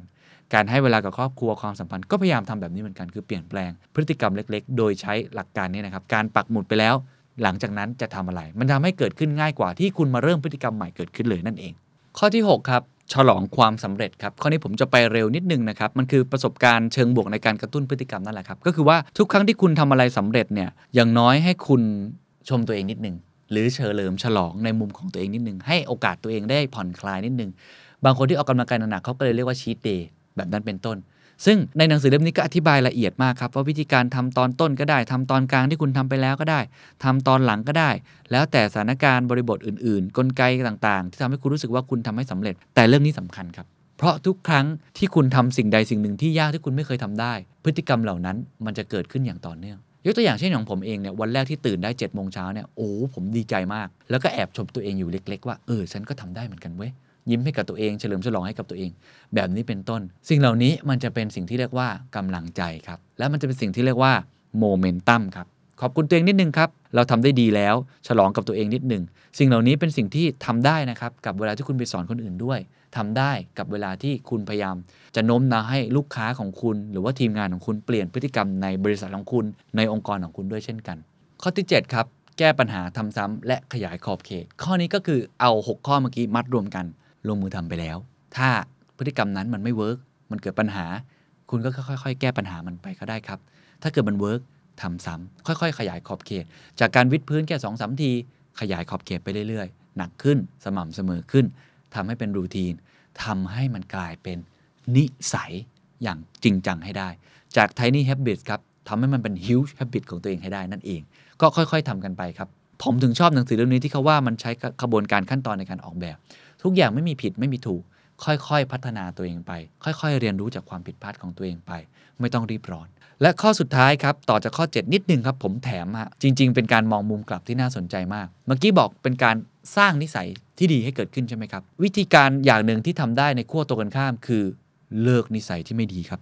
ลบนิสัยที่แย่ๆออกไป ใช้ได้หมดเลยนะครับในกระบวนการที่พูดมา ยกตัวอย่างง่ายที่สุดครับ ถ้าคุณอยากเลิกนิสัยบางนิสัย เช่น การกินของที่ไม่ดีต่อสุขภาพ กินมันกินหวาน ไม่ยอมออกกำลังกายกินเบียร์กินทุเรียนอะไรแบบนี้นะฮะ คุณต้องตัดสายโซ่ความสามารถให้ขาด ก็คือ ability อันนั้นนะครับจำได้ไหมครับ 5 อย่าง เวลา เงิน พลังกาย พลังสมอง กิจวัตร ตอนที่เราอยากทำเนี่ย เราพยายามเชื่อมให้มันเกิดขึ้นได้ได้ทั้งหมด ถ้าเราไม่อยากทำตัดมันทิ้งไปเลยครับ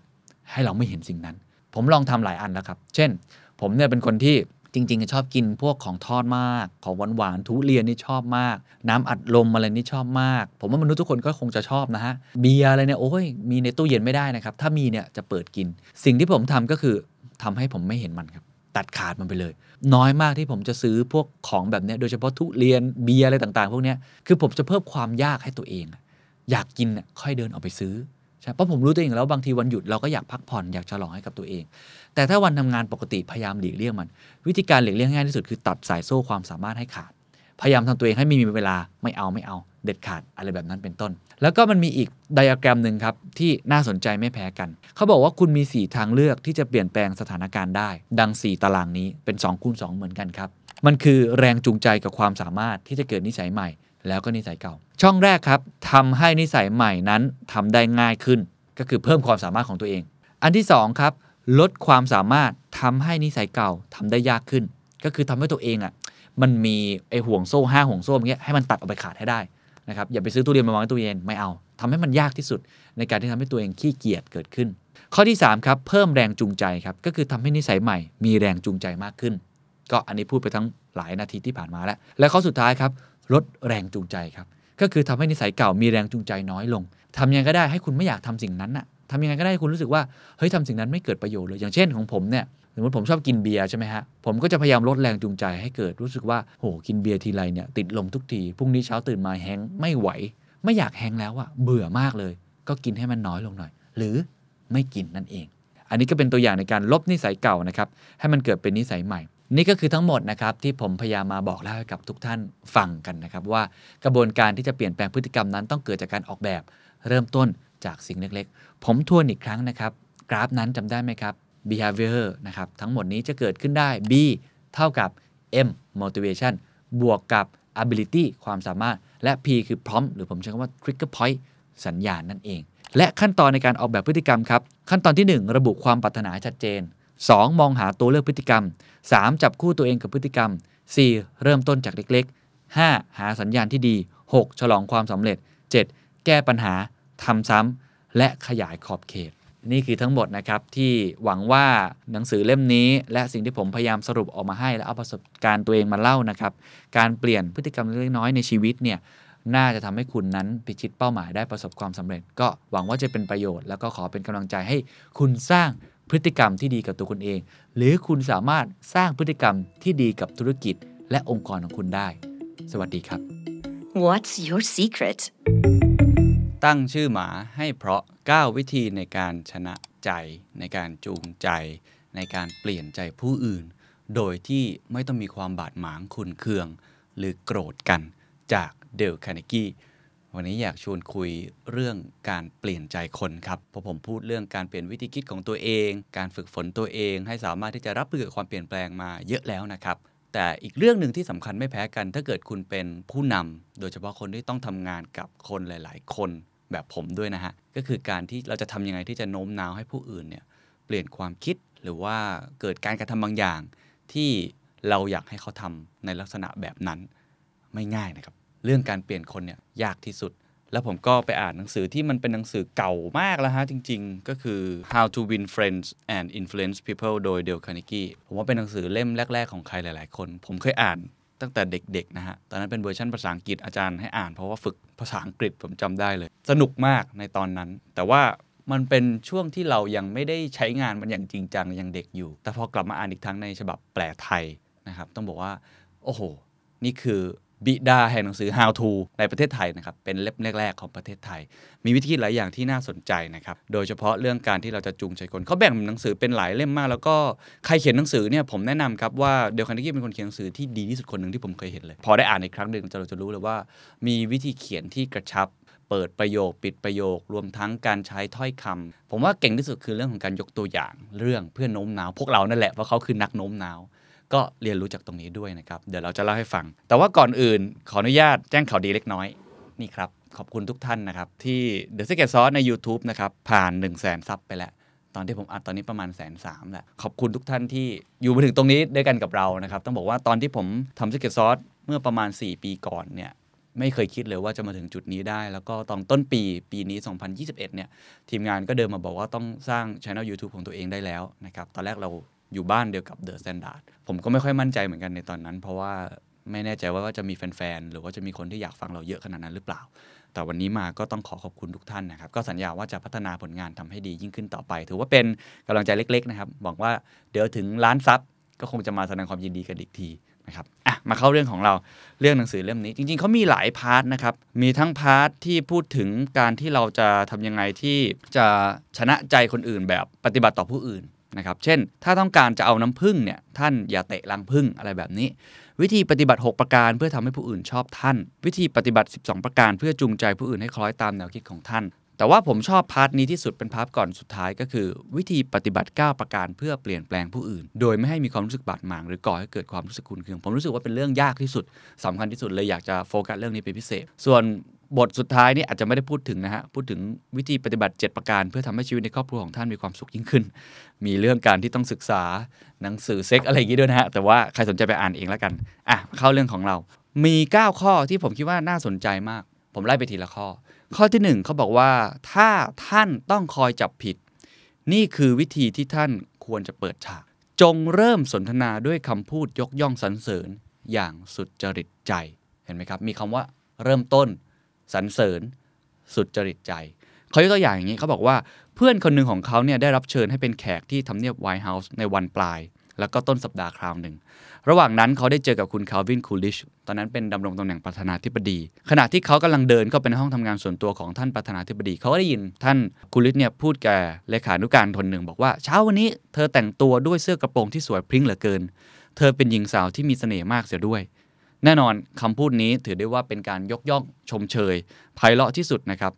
สำหรับประธานาธิบดีคนนี้ที่เงียบขรึมนะฮะให้กับเลขานุการสักคนหนึ่ง เป็นคำพูดที่ไม่มีใครคาดคิด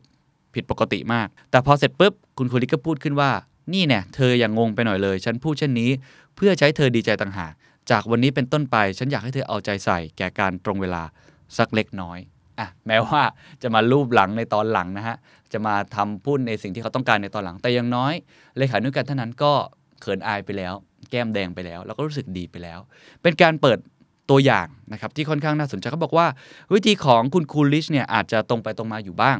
แต่ใช้จิตวิทยาอันสูงเยี่ยม การที่บุคคลใดก็ตามได้ยินเสียง หรือสิ่งที่ไม่เรื่อนหูหลังจากได้ฟังคำชมเชยในสิ่งที่ดีก่อน ก็จะช่วยให้บุคคลนั้นสามารถฟังได้ โดยไม่เกิดความรู้สึกขุนเคืองแต่อย่างใดพูดง่ายๆคือ สมมติว่าคุณต้องการที่จะ ด่าทออะคำนี้แล้วกันตำหนิติเตียน หรือวิพากษ์วิจารณ์ใครสักคนจะเป็นคนในครอบครัวหรือในที่ทำงานเนี่ยวิธีการนี้ผมก็เคยใช้เหมือนกัน ก็คือให้หาข้อดีในตัวของเขาก่อน ให้ชมเชยเขาก่อน แต่ต้องจริงใจนะครับ แล้วหลังจากนั้นค่อยบอกข้อเท็จจริงที่เราอยากจะบอกกับเขา คนเราเนี่ยเป็นคนที่รับไม่ค่อยได้กับเสียงวิพากษ์วิจารณ์ผมเองก็เป็นเหมือนกัน การที่จู่ๆมีคนเดินมาแล้วก็ชี้หน้าด่าเลยว่า คุณต้องเปลี่ยนแปลงตรงนี้ตรงนั้น ถ้าคุณไม่ได้สนิทกับเขาจริง ไม่ได้ไว้ใจเขาจริง หรือไม่ได้มีเขาเรียกว่า perception กับคนคนนั้นที่ดีอยู่แล้วในตั้งแต่ต้น หรือไว้ใจเขาตั้งแต่ต้นเนี่ยคุณอาจจะรู้สึก against หรือต่อต้านเขาได้ ผมเคยเจอคนลักษณะแบบนี้เหมือนกันคือ ไม่รู้จักอะไรผมเลย ไม่ได้เกี่ยวข้องอะไรกันเลยจู่ๆเดินมา แล้วก็ติอะไรกับผมสักอย่างหนึ่ง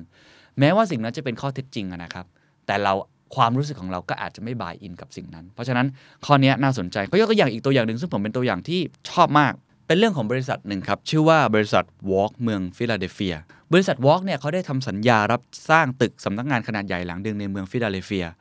กำหนดจะให้เสร็จในระยะเวลาที่ระบุไว้ การก่อสร้างก็เรียบร้อยดีครับ เกือบจะเสร็จนะฮะ แต่แล้วทันใดนั้นผู้รับเหมาช่วงสำหรับตกแต่งที่เป็นเครื่องบอลอย่างดีเลยภายนอกตัวตึกก็แจ้งว่าเขาไม่สามารถจะส่งเครื่องบอลทันตามกำหนดเวลา ก็ต้องถูกชะงักไป ถูกปรับ แล้วก็อาจจะถูกเขาเรียกว่าทำให้กำไรที่จะมีเนี่ยขาดทุนอย่างย่อยยับเพียงเพราะคนคนเดียว ตอนนั้นเนี่ยได้มีการติดต่อด้วยโทรศัพท์ทางไกลโต้เถียงโต้ตอบกันอย่างเผ็ดร้อนดุเดือด แต่ก็ปราศจากผล ครั้นแล้วครับ บุคคลคนหนึ่งที่ชื่อว่า WP กอหรือว่ามิสเตอร์กอก็ถูกบริษัทส่งไปนิวยอร์กเพื่อเล่นงานกับโรงงานทำเครื่องหล่อบรอนซ์อันนี้ ลองคิดภาพถ้าเราเป็นมิสเตอร์กอไปที่โรงงานแห่งนี้ ไปถึงเราคงมีสิ่งที่อยู่ในใจอยู่แล้วว่าทำไมคุณไม่ส่งมอบเครื่องบรอนซ์ให้เราสักที เราทำไม่ได้ ถ้าเกิดว่าคุณไม่ทำตามข้อกำหนดของเรา ไม่รู้แหละว่าเหตุผลคืออะไร แต่สิ่งที่มิสเตอร์ทำคือดังนี้ครับเขาบอกว่าเปิดประโยคนี้นะคุณรู้หรือเปล่าว่าในบรุกลินเนี่ยคนที่มีนามสกุลเหมือนคุณ ก็คือตัวคุณคนเดียวเท่านั้น พูดกับประธานบริษัททำเครื่องบรอนซ์ในห้องของประธาน ประธานก็ทำหน้างงครับบอกว่าไม่เคยรู้เลยครับ มิสเตอร์ก็เลยพูดต่อว่า เมื่อผมลงรถไฟเมื่อเช้านี้ ผมเปิดหาชื่อของคุณในสมุดโทรศัพท์ เพื่อจะดูว่าที่ตั้งสำนักงานอยู่ที่ไหน ผมพบความจริงว่าในบรุกลินคนที่มีนามสกุลเหมือนคุณ ก็คือคุณคนเดียวเท่านั้น ประธานบริษัทก็ตอบกลับว่า ผมไม่เคยรู้เรื่องนี้มาก่อนเลย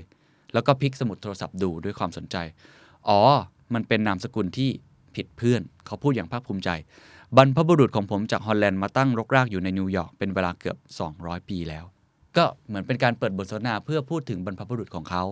ยกย่องนามสกุลของเขาว่า มันไม่มีคนอื่นเลย มีอยู่คนเดียว หลังจากนั้นคนที่เป็นประธานบริษัทก็พามิสเตอร์กอเนี่ยเดินชมโรงงานเพราะมิสเตอร์กอเนี่ยได้ยกย่องว่าโรงงานของเขาใหญ่โตมาก เทียบกับโรงงานทำบรอนซ์เนี่ยทั้งหมดเลยเขาไม่เคยเห็นโรงงานที่ไหนใหญ่เท่านี้มาก่อน เป็นเครื่องบรอนซ์ที่สะอาดเรียบร้อยที่สุดที่ผมเคยเห็นมา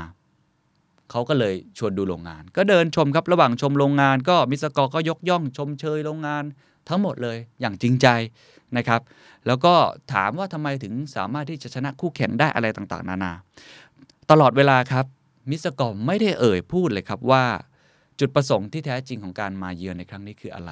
ไม่มี หลังอาหารกลางวันครับท่านประธานก็พูดว่าเอาละเรามาพูดถึงเรื่องการงานกันดีกว่า ที่จริงผมรู้ดีอยู่แล้วครับว่าทำไมคุณจึงมาหาผม แต่ผมไม่คิดเลยว่าการพบปะของเราจะสนุกเพลิดเพลินถึงเพียงนี้ คุณจงกลับไปที่ฟิลาเดลเฟีย ด้วยความนิ่งนอนใจแล้วว่า ผมสัญญาที่จะสร้างเครื่องบรอนซ์ตามคำสั่งของคุณ ส่งไปให้ทันตามเวลา แม้ว่าคำสั่งของรายอื่นๆ อาจจะต้องช้าลง คุณเดลคาร์เนกี้สรุปอย่างนี้ครับว่า จะเป็นเช่นนี้ไหมถ้ามิสเตอร์กอร์ใช้ค้อนและลูกระเบิด ซึ่งเป็นวิธีที่ใช้อยู่ทั่วไปเมื่อมีเหตุการณ์ทำนองนี้ เพราะฉะนั้นการเปลี่ยนแปลงผู้อื่น โดยไม่ให้มีความรู้สึกบาดหมาง หรือก่อให้เกิดความรู้สึกขุ่นเคืองในข้อที่หนึ่งจงเริ่มสนทนาด้วยคำพูดยกย่องสรรเสริญอย่างสุจริตใจนะฮะมันเป็นเทคนิคอย่างหนึ่ง จริง ๆ เราก็อยากพูดในสิ่งที่เราอยากจะพูดนั่นแหละครับ แต่ว่าเราพูดในสิ่งที่เราเห็นก่อนจริงใจก่อนชมเขาก่อน สมมุติว่ามีรุ่นน้องของเราคนหนึ่งเราอาจจะติเขาอะไรบางอย่างอยากจะบอกว่าทำงานได้ไม่ดี แต่ว่ามันมีบางสิ่งบางอย่างที่เราเห็นข้อดีของเขาอยู่ เราก็ควรจะชมเขาด้วยความจริงใจก่อนว่าเฮ้ยเขาเป็นคนที่ทำงานตรงเนี้ยได้ละเอียดมากเลย แต่ว่าอาจจะมาไม่ตรงเวลาแบบนี้เป็นต้นนะครับผมว่าเรื่องนี้น่าสนใจนะครับในข้อที่หนึ่งข้อที่สองครับวิธีวิพากษ์วิจารณ์โดยไม่ทำให้คนอื่นนั้นเกลียด เขาบอกว่าจงอย่าเตือนผู้อื่นตรงไปตรงมา ว่าของเขานั้นผิดอะบางคนอาจจะงงว่า เอ๊ะ เราพูดตรงๆ ไม่ดีก่อนเหรอ แต่มันมีวิธีพูดที่ตรงในลักษณะอีแบบ ก็คือทำให้คนที่ถูกวิพากษ์วิจารณ์นั้นรู้สึกด้วยตัวเอง เขามีตัวอย่าง เขาบอกว่าคุณชาวชวอปนะครับ เดินผ่านโรงงานถลุงเหล็กโรงหนึ่งของเขา มองเห็นคนงานเนี่ยสูบบุหรี่กันอยู่ แล้วจริงๆนะในเหนือศีรษะของคนงานเหล่านั้นก็มีป้ายห้ามสูบบุหรี่อยู่ ถ้าเกิดว่าเป็นพวกเราหรือเป็นคนปกติก็อาจจะเดินไปแล้วก็อาจจะใช้คำพูดไม่ค่อยดี เช่น อ่านหนังสือออกไหมเนี่ยว่ามีป้ายอยู่ตรงนี้ แต่เขาไม่ทำอย่างนั้นครับ คุณชาวชวอปเนี่ยเดินไปหาคนเหล่านั้น ควักซิก้าให้คนละมวน หยิบซิก้ามาด้วยนะ ให้คนละมวน และพูดว่าจะดีไม่น้อย ถ้าพวกคุณพากันไปสูบซิก้ากันข้างนอกตรงนั้น คนงานเหล่านั้นตระหนักดีว่าคุณชวอปเนี่ยรู้เลยครับว่าพวกเราได้ฝ่าฝืนกฎแต่ก็พาที่จะชื่นชมชมเชย เพราะว่าเขาไม่ได้พูดเลยว่าตัวเองเป็นคนที่ทำผิด มีหนำซ้ำกับที่จะกำนันไอ้เจ้าซิก้านี่ให้แก่เขาด้วยทำให้เขาเกิดความรู้สึกเป็นคนสำคัญ ถ้ามีนายอย่างนี้ท่านจะอดรักเขาได้หรือไม่ เห็นไหมครับ เป็นการพูดในอีกมุมหนึ่ง เป็นการแสดงท่าทีในอีกรูปแบบ มีอีกแบบหนึ่งครับก็บอกคุณยอห์นวานาเมเกอร์ใช้เทคนิคอย่างเดียวกันเขาตรวจห้างสรรพสินค้าของเขาในฟิลาเดลเฟียเป็นประจำทุกวัน มีครั้งหนึ่งเขาพบลูกค้าหญิงคนหนึ่งยืนคอยอยู่ที่เคาน์เตอร์ตอนหนึ่ง ไม่มีเจ้าหน้าที่ไปช่วยเหลือเลย คนขายของอยู่ตรงไหนล่ะครับ เหมือนที่เราเคยเห็นบ่อยๆฮะไปจับกลุ่มคุยกันในสุดทางของเคาน์เตอร์ คุณวานาเมเกอร์ไม่ได้พูดเลยครับสักคำเดียว ค่อยๆเดินเข้าไปข้างในเคาน์เตอร์ รับใช้ผู้หญิงคนนั้นด้วยตัวเอง เอาของที่ลูกค้าผู้นี้ตกลงซื้อ ส่งให้คนขายจัดการห่อ แล้วก็เดินจากไป ไม่ต้องพูดสักประโยค แต่ทำให้คนที่เป็นพนักงาน รู้สึกได้ว่าสิ่งที่เขากำลังทำนั้น ผิด และควรจะต้องรีบแก้ไขฉะนั้นข้อนี้ถือได้ว่าเป็นข้อที่ น่าสนใจมากนะครับว่า การที่เราจะเตือนผู้อื่นอย่างตรงไปตรงมาเนี่ยว่าเขาผิดเนี่ยมันอาจจะเป็นสิ่งที่ดี บางคนอาจจะมีบุคลิกแบบนั้นจริงๆผมก็เป็นคนอย่างนั้นคือ เราก็จะพูดตรงๆ แต่ว่าวิธีการที่จะพูดตรงๆ ก็มีหลากหลายรูปแบบ บางครั้งเราอาจจะพูดด้วยวิธีการท่าทีที่ละมุนละม่อมขึ้น สุภาพขึ้นทำให้เขาเห็นมากขึ้น นี่เป็นกฎข้อที่ 2 ครับ จงอย่าเตือนผู้อื่นอย่างตรงไปตรงมาว่าเขาผิด ข้อที่ 3 ครับ ข้อนี้ผมชอบมากเขาบอกว่า จงพูดถึงความผิดของท่านก่อน แล้วจึงตำหนิติเตียนผู้อื่น เวลาเราเห็นคนอื่นทำอะไรไม่ได้ดังใจ โดยเฉพาะคนที่มีประสบการณ์เยอะๆ อย่างตัวผมเองก็เป็นอย่างนั้นเหมือนกันทำงานในนี้มานานพอเห็นน้องๆ แล้ว มันไม่ได้ดังใจทำไมทำไม่ได้ห่วยแตกจังเลย ไม่มีความรับผิดชอบจังเลยคำพูดเหล่านี้มันบั่นทอนจิตใจครับ สิ่งที่คุณเดลคาเนกี้ยกตัวอย่างให้ฟังเขายกตัวอย่างตัวเองเลยครับคราวนี้เป็นหลานสาวของเขาเองชื่อโยเซฟิน คาร์เนกี้ก็มาช่วยคุณเดลคาเนกี้เนี่ยเป็นเลขานุการ อายุ 19 ปีสำเร็จจากไฮสคูลเมื่อ 3 ปีที่แล้ว ความรู้ในเรื่องงานทางธุรกิจเนี่ยเรียกได้ว่าไม่ค่อยดีเท่าไหร่ ก็คือเขาใช้คำว่าดีกว่าศูนย์เล็กน้อยนะฮะ ปัจจุบันนี้เลขานุการคนนี้ ถือได้ว่าเป็นคนที่เชี่ยวชาญที่สุดคนหนึ่ง ในบรรดาผู้ที่ได้รับความสำเร็จอันยอดเยี่ยม ก็ต้องบอกว่าตอนเริ่มงานไม่ใช่แบบนั้นเลยทำงานผิดบ่อยๆ แล้วก็ดูผิดซ้ำซากไม่น่าที่จะก้าวหน้าได้ วันหนึ่งครับ คุณเดลคาเนกี้ก็ ติเตียนความผิดของหล่อนเนี่ยนะครับเป็นครั้งแรก แล้วเขาก็เข้าเข้าใจตัวเองมารำพึงทีหลังเขาบอกว่าเดี๋ยวก่อนเดลคาเนกี้เพียงนาทีเดียวเท่านั้น ตัวเขาเองเนี่ยแก่กว่าโยเซฟินตั้งเท่าตัว มีความรู้ความชำนาญในธุรกิจมากกว่าหล่อนตั้งหมื่นเท่า เมื่อเป็นเช่นนี้ แกจะหวังได้อย่างไรที่จะให้หล่อนมีแง่คิดเหมือนกับแกมีความรู้เหมือนแกมีความคิดริเริ่มเหมือนกับแกเป็นของธรรมดาครับที่หล่อนจะพึงมี สิ่งเหล่านี้ในขีดพอประมาณเท่านั้น แล้วเขาก็ย้อนถามกับตัวเองว่า เฮ้ย เดี๋ยวก่อน ตอนที่คุณเดลคาเนกี้อายุ 19 ปี แบบคุณโยเซฟินเนี่ย แกเป็นอย่างไรจำได้ไหมว่าตัวเองมีความผิดอย่างโง่เง่ามาอย่างไรจำได้ไหมว่าตอนนั้นแกทำอย่างนั้น แกทำอย่างนี้ โอ้โห เขาก็พบเลยครับว่า โดยสุจริตใจว่า ถ้าเปรียบเทียบกันตอนอายุ 19 ปีนะฮะ คุณโยเซฟินเนี่ยมีภาษีดีกว่าคุณเดลคาเนกี้มาก คิดได้ดังนั้นก็เลยเดินกลับไปครับ เวลาต้องการให้โยเซฟินเนี่ยเอาใจใส่ในความผิดพลาดของเขา เขาจะใช้คำพูดแบบนี้ครับ เธอได้ทำผิดอีกแล้วล่ะโยเซฟิน แต่พระเจ้าย่อมรู้ดีว่าไม่ได้ผิดมากมาย เหมือนที่อาเคยทำผิดมาแล้ว เธอไม่ได้กำเนิดมาพร้อมกับดุลพินิจดุลพินิจเกิดจากการทำงานนานๆ จนชำนาญ และเธอมีมันมากกว่าเมื่อครั้งอาอายุเท่ากับตัวเธอเสียอีก อาเองเคยทำอะไรต่ออะไรผิดอย่างโง่เซอะซ่ามามากต่อมาก เหตุนี้อาจึงไม่อยากจะตำหนิติเตียนเธอหรือใครๆทั้งนั้น แต่นั่นแหละประโยคปิดท้ายครับ ขอให้เธอใช้ความคิดบ้าง ว่าจะเป็นการฉลาดกว่านี้ไหม ถ้าเธอทำแบบนั้น หรือทำแบบนี้ โอ้โห นี่คือคำพูดที่ ผมใช้คำว่าสำนวนวาจาดีมากๆนะฮะ แล้วผมคิดว่าข้อนี้น่าสนใจมากที่จะเอามาใช้ต่อ คือหลายคนเนี่ยไม่ได้มองตัวเองในลักษณะที่เทียบกับคนที่อายุน้อยกว่า หรือไม่ได้มองตัวเองถ้าตัวเองต้องไปอยู่ในตำแหน่งแห่งหนของคนคนนั้น บางทีเราตัดสินจากมุมมองของเราเอง โดยที่ลืมคิดไป ผมว่าไม่ใช่แค่เรื่องของอายุงานของเราที่มากกว่า และตำหนิรุ่นน้อง เพื่อนของเรานะครับหรือว่าคนที่ทำงานร่วมกับเรา บางครั้งในบทบาทของเขาถ้าเป็นเราเนี่ยเราอาจจะทำสู้เขาไม่ได้ด้วยซ้ำแค่นี้เขาก็ดีมากแล้ว แม้ว่าใจจริงลึกๆ เราจะรู้ครับว่าเราอยากให้เขาเปลี่ยนแปลงตัวเอง แต่คำพูดลักษณะแบบนี้ ผมว่าน่าจะช่วยทำให้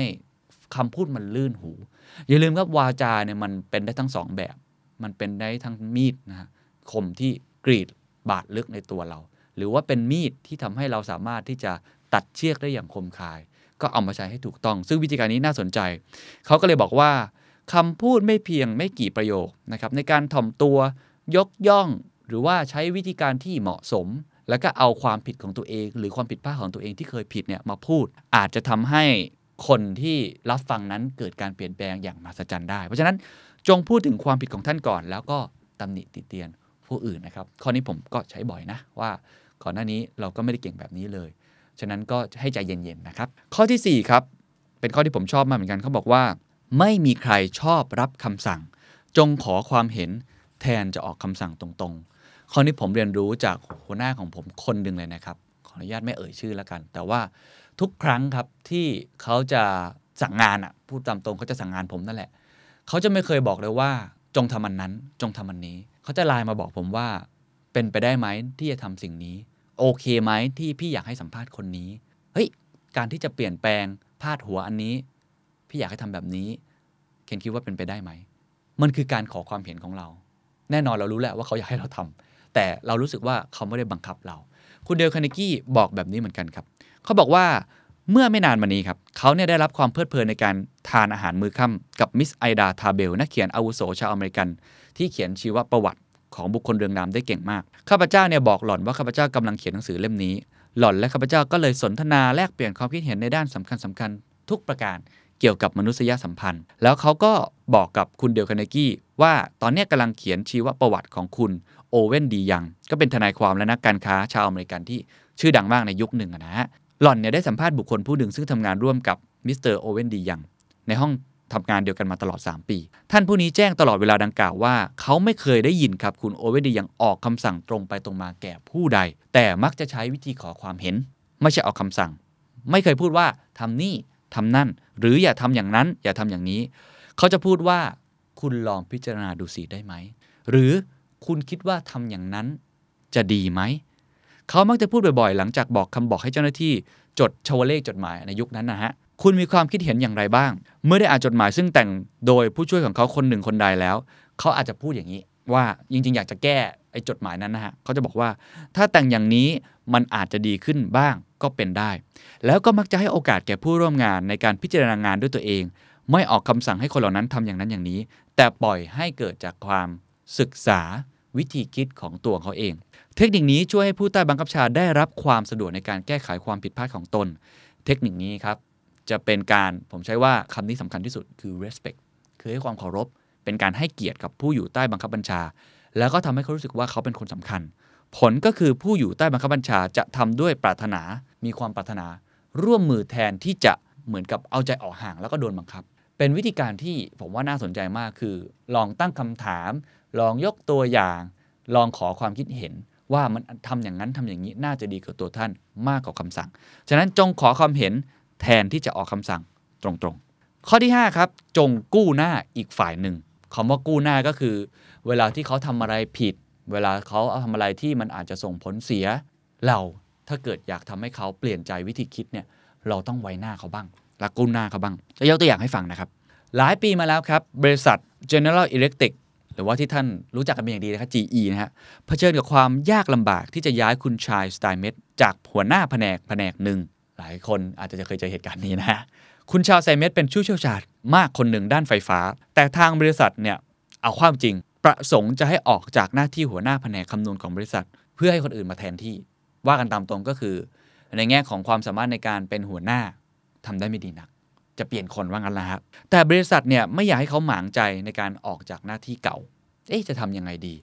สิ่งที่เขาทำคืออย่างนี้ครับ เพราะว่าบริษัทเนี่ยก็รู้สึกว่าคนคนนี้ยังจำเป็นอยู่ มีความที่บริษัทยังต้องการอยู่ แต่บริษัทรู้ดีว่าถ้าเกิดว่าไล่คนนี้ออก หรือว่าย้ายคนนี้ไปทำในสิ่งที่เขาไม่เหมาะสมเนี่ยความน้อยใจจะเกิด และความบาดหมางก็จะเกิดขึ้น บริษัททำวิธีการนี้ครับก็คือมอบตำแหน่งใหม่ให้แก่เขาตำแหน่งคือนายช่างที่ปรึกษาของบริษัท General Electric ตำแหน่งใหม่ซึ่งงานที่เขาจะต้องปฏิบัติก็คืองานที่เขากำลังปฏิบัติอยู่เหมือนเดิมแล้วแต่แต่งตั้งให้ผู้อื่นมาเป็นหัวหน้าแผนกแทน คุณชาวสไตเมตได้รับความพอใจ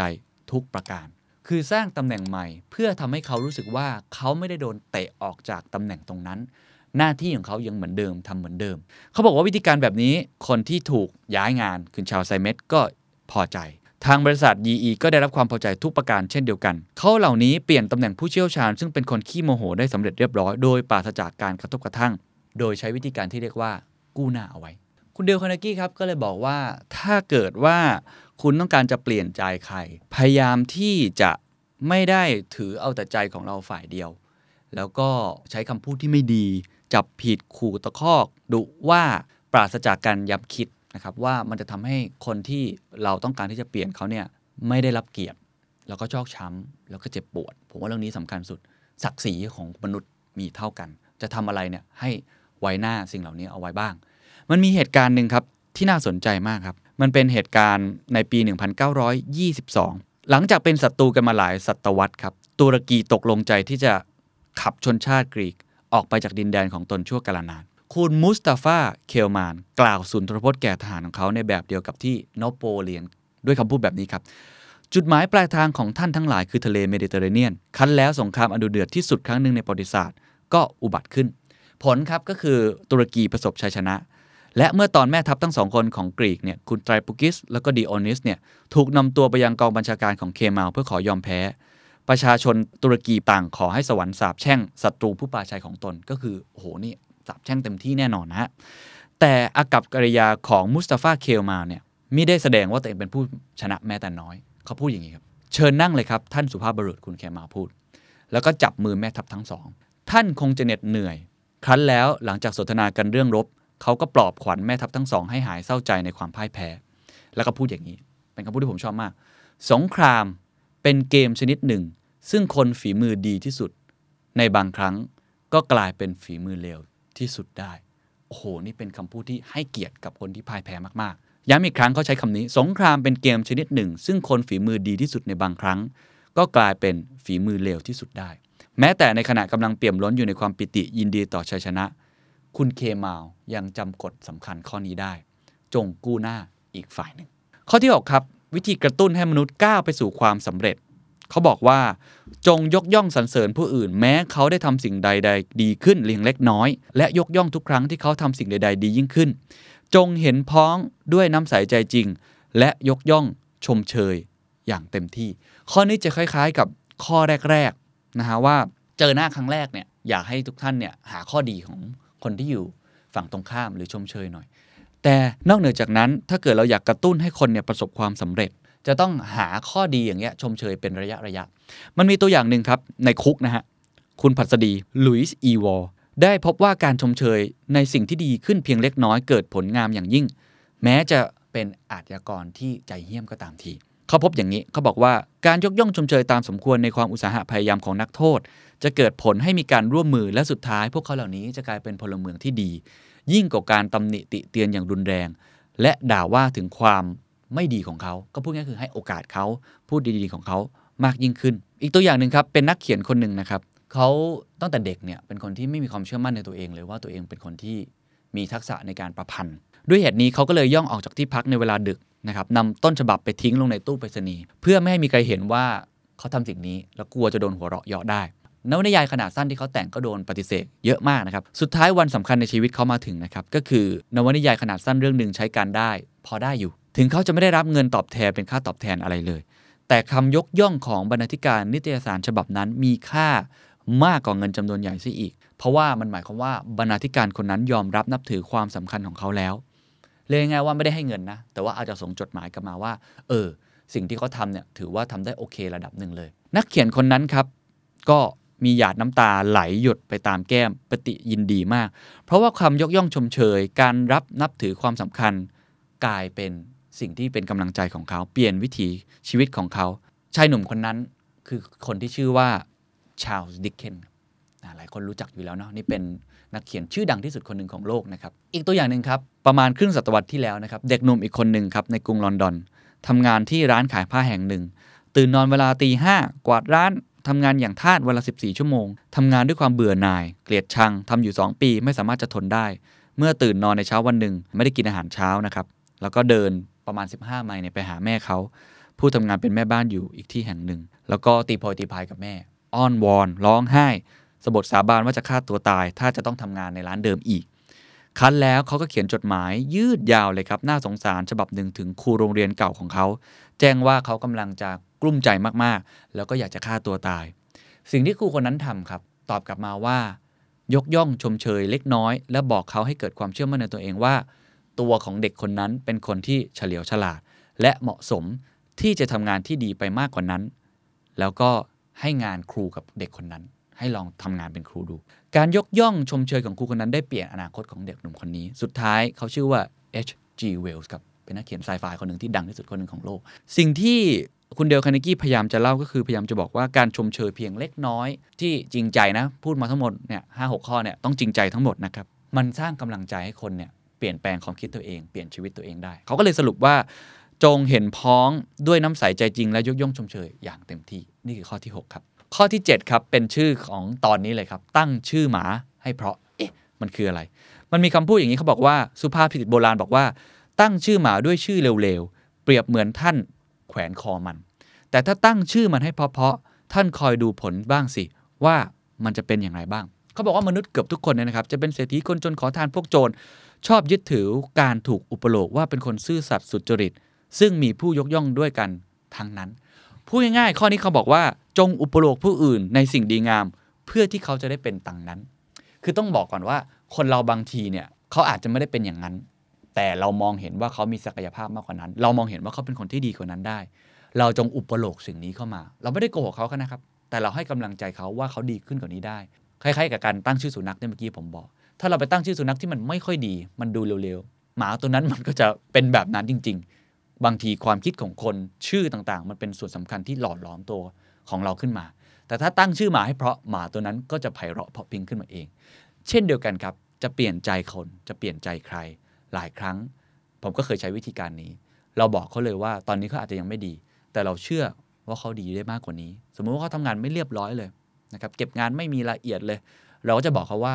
เฮ้ยแต่พี่เชื่อว่าจริงๆอะเราเป็นคนที่ดีกว่านี้ขึ้นดีกว่านี้ได้ เป็นคนเรียบร้อยกว่านี้ขึ้นได้ จริง ๆ ตอนรับมาไม่ใช่คนแบบนี้นี่ เห็นไฟเห็นพลังงานในการทำงาน เห็นความละเอียดเยอะมากเลย เราเชื่อว่าคุณทำได้ การทำแบบนี้ไม่ได้การโกหก แต่เป็นการเขาใช้คำว่าพูดถึงศักยภาพที่จะเกิดขึ้นในระยะข้างหน้า เรื่องนี้เป็นหลายเรื่องครับเรื่องความท้าทายในงานที่ผมเองก็ได้รับ